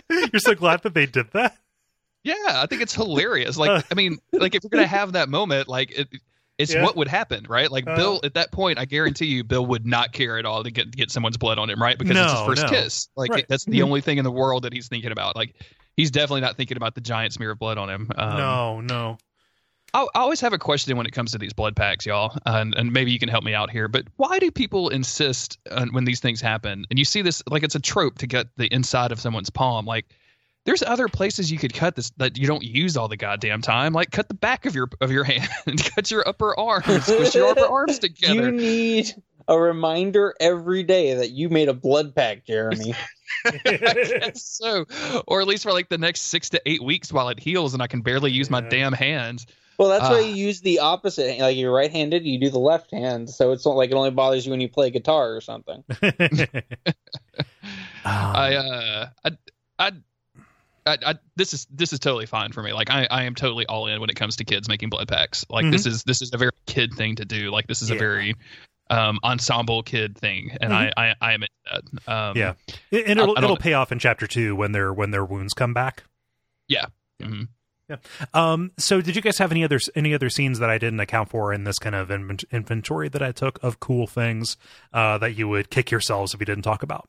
Well, real quick, at the end of the movie, it says "It Chapter One." Yes, which you don't know going in. Mm-hmm. Like you, it just you just it just calls itself "It." That's smart. It, it yeah, it's smart to put it at the end of the movie, but it's also you know hopeful and very boastful, and it's like uh, taunting the gods. So yeah. just saying.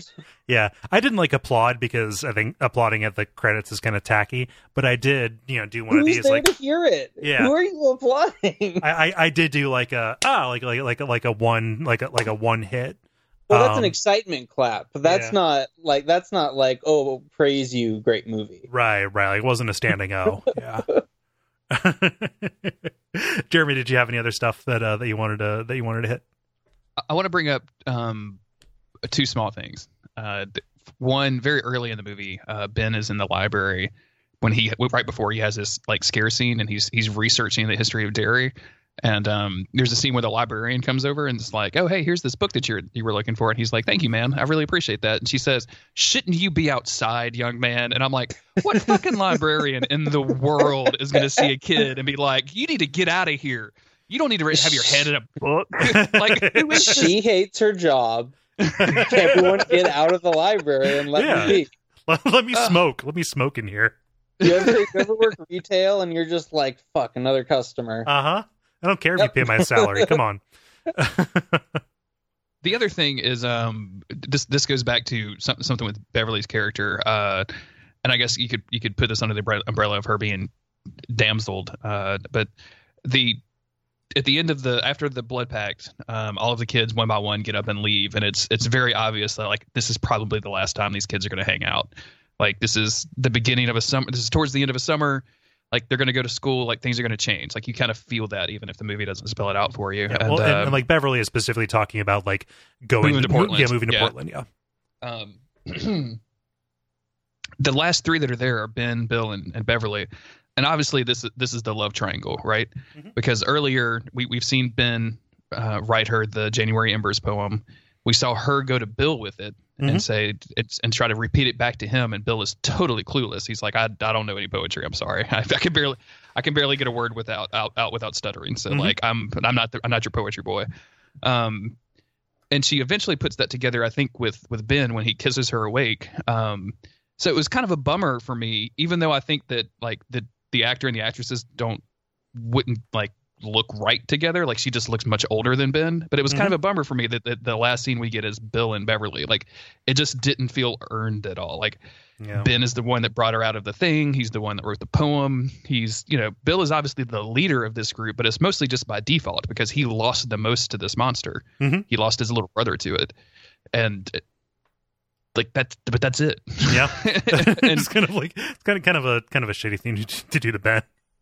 yeah, well, I mean, it's it's just kind of a yeah, but, but also it if it's what she but but, but if it's what she wants too, like you know, there's not not that big a you know can't can't take away what she wants either. You know, she she, oh, she doesn't oh, totally. like Ben at that point. Yeah, like I'm definitely not trying to be like you deserve you you know you yeah, Ben, ben, deserves, ben deserves you or whatever. Yeah. yeah. Ben, go get a piano and play it in front of your apartment for the next 24 hours. Like, don't stop until she says yes or, or whatever. Um, really, really ben, gonna date this podcast. Ben, be really, really happy that Reddit doesn't exist right now.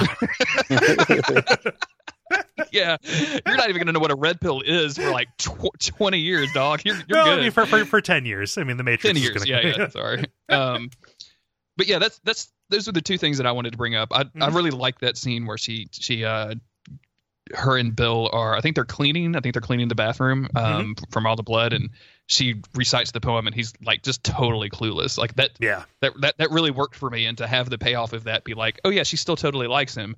Mm-hmm. Maybe that's just me like as the guy who as a kid never got the girl, right? Like I can't really yeah, say that yeah. now 13 years of marriage in, but uh, as a kid um that maybe that that was like you know, 13 year old Jay, like, come on, man, I'm, I'm the one that wrote the fucking poem that you like. What the hell? Right. yeah. yeah. Anyway, I'm probably sounding bad at this point, so I'm gonna. I'm gonna no, you're, you're, you're not sounding bad. Like it's it's it's fraught. Um, and who knows how they're going to, what direction they're going to take it?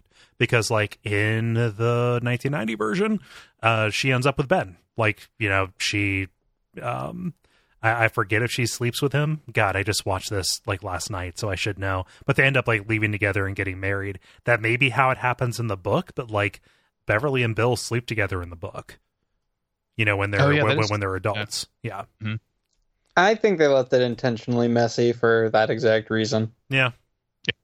I'm just, I'll trust them with it. Yeah, for now, just so many. Oh, man, I, I want to see more of this.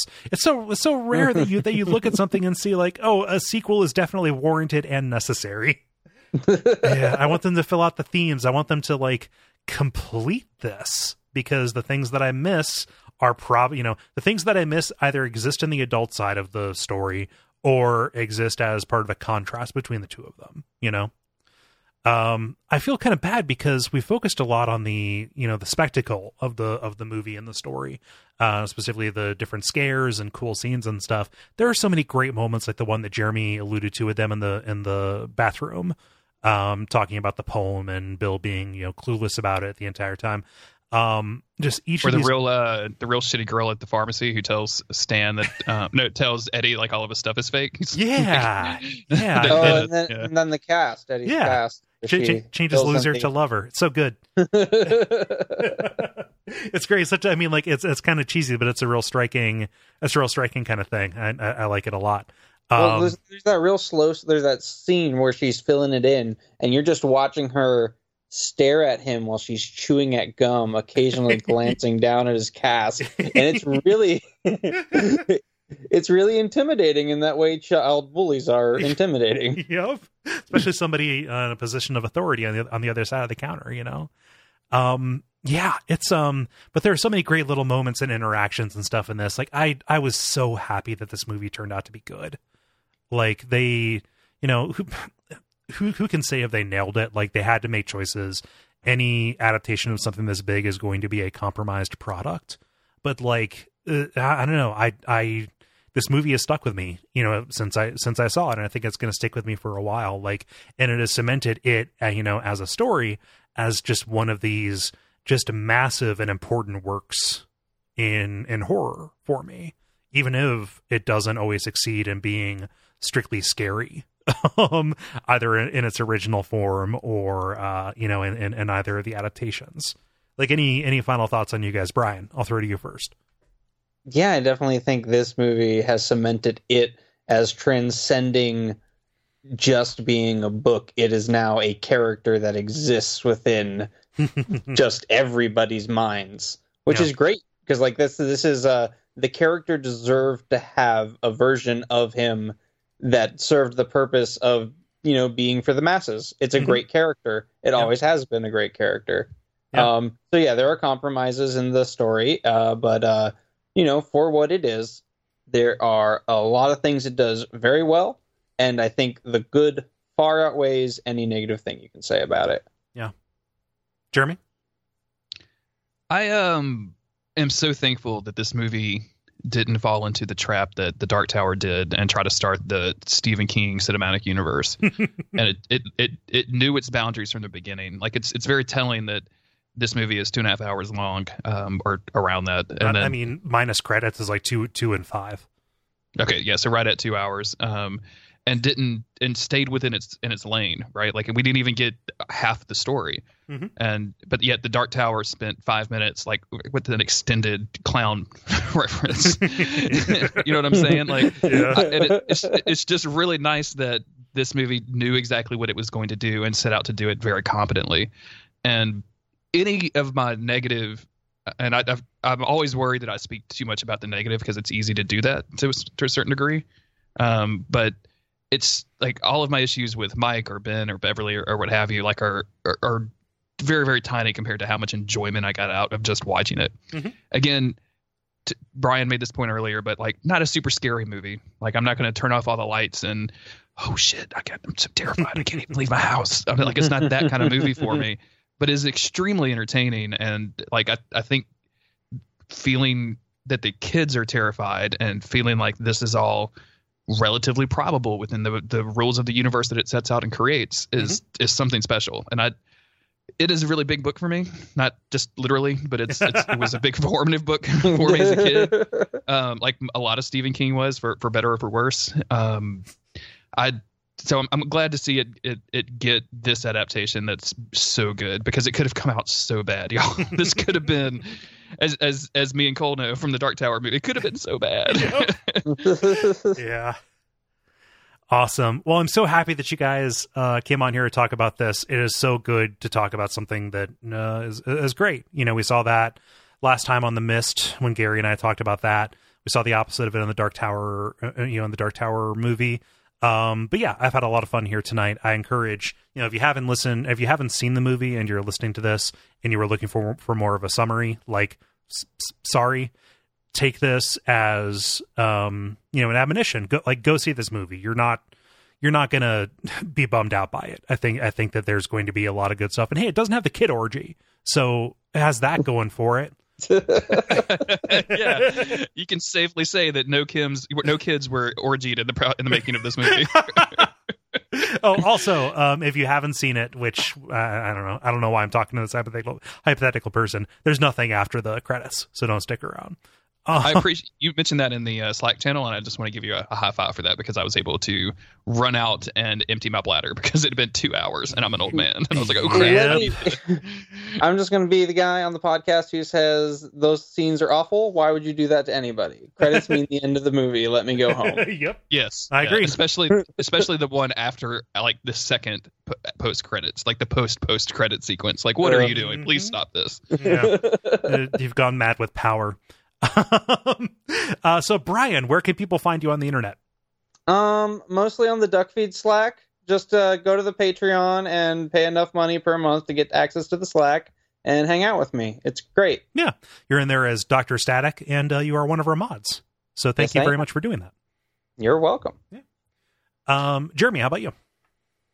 I host like seventeen thousand podcasts, um, which is four less than Cole host. Um, but if you liked hearing me talk about horror stuff, I do a uh, loosely horror based podcast uh, based on the TV show Supernatural, where we talk about uh, werewolves and hunks. And as I was IMDb uh, diving for this movie, learned that this the, the kid that plays Richie was actually appeared on an episode in season eleven of Supernatural. So I'm looking Hmm. forward to that. uh, that's called Monster of the Week. You can find it at monsteroftheweek.cool. You can find me on Twitter at JG Greer if you want to chat about anything Stephen King related. I, I'm always down. Yeah. So, yeah. Um, Jeremy won't plug it, but you recently launched a Patreon for your Oh, Monster of the Week have podcast. No, no, like it's it, it, it's it's there. Uh, I, I, man, I got to do a thing. Um, yeah, if you if you want to support him and his and, and and his work, it is it is um, uh, patreon.com slash monster of the week. Um, Thank you. That's very nice of you. I really yes. appreciate that. Uh, it's it's great to see you guys are hitting goals and stuff. It's uh, it's awesome. Um, Yeah. yeah. We're about to start covering comic books. Brian, do you want to do you want to read some comic books about hunks? Did you know that they were? Jeremy, Jeremy. Okay, let's do this. I signed up for the Dark Tower comic books. I'll do the same for Supernatural. Yeah. You're getting All right, my all comic book critic side, so I hope you're ready. Uh, I don't know if those Dark Tower comics will hold up to it, but it'll be fun. Um, so I know we're trying to get out of here, but I just found a bunch of those the other day. I was moving some stuff around as I'm rebuilding my office, and I found a paper, like a small paper bag full of uh, loose floppies, and like half of them are Dark Tower comics that I have no memory of buying whatsoever. oh, So nice. Yeah. yeah. Hey, So if you if you want those, let me know because I certainly don't want them in my house anymore. So- I've I've got my trade paperbacks. It's fun. cool. Um, and we'll be back next time with our opening coverage of The Stand. We're doing two episodes on that. I believe the cutoff point is chapter forty-eight. Um, yes. I know it's it, it's ridiculous. I'm listening to the audiobook on on 2x speed, which I never ever do. Uh, it's not going to be a beat by beat thing because why the fuck would we? It'll be kind of similar to this actually, talking about individual characters and their arcs up to a point, and then uh, in the second episode focusing on kind of the uh, the climax and falling action of, uh, of of the book. But it'll be two episodes because it is so big, and then after that we are going to begin our coverage of Wizard and Glass. I'm so excited! It's such a fun book. Um, it'll be fun. So uh, until uh, you can find me on Twitter at Kole Ross, K O L E R O S S, and on other shows at duckfeed.tv. Uh, if you want to support the show, go to patreon.com slash duckfeedtv. If you've done that already, I appreciate it. If you haven't, uh, there's some cool stuff there, and I would love if you checked it out. So, uh, until next time, long days and pleasant nights.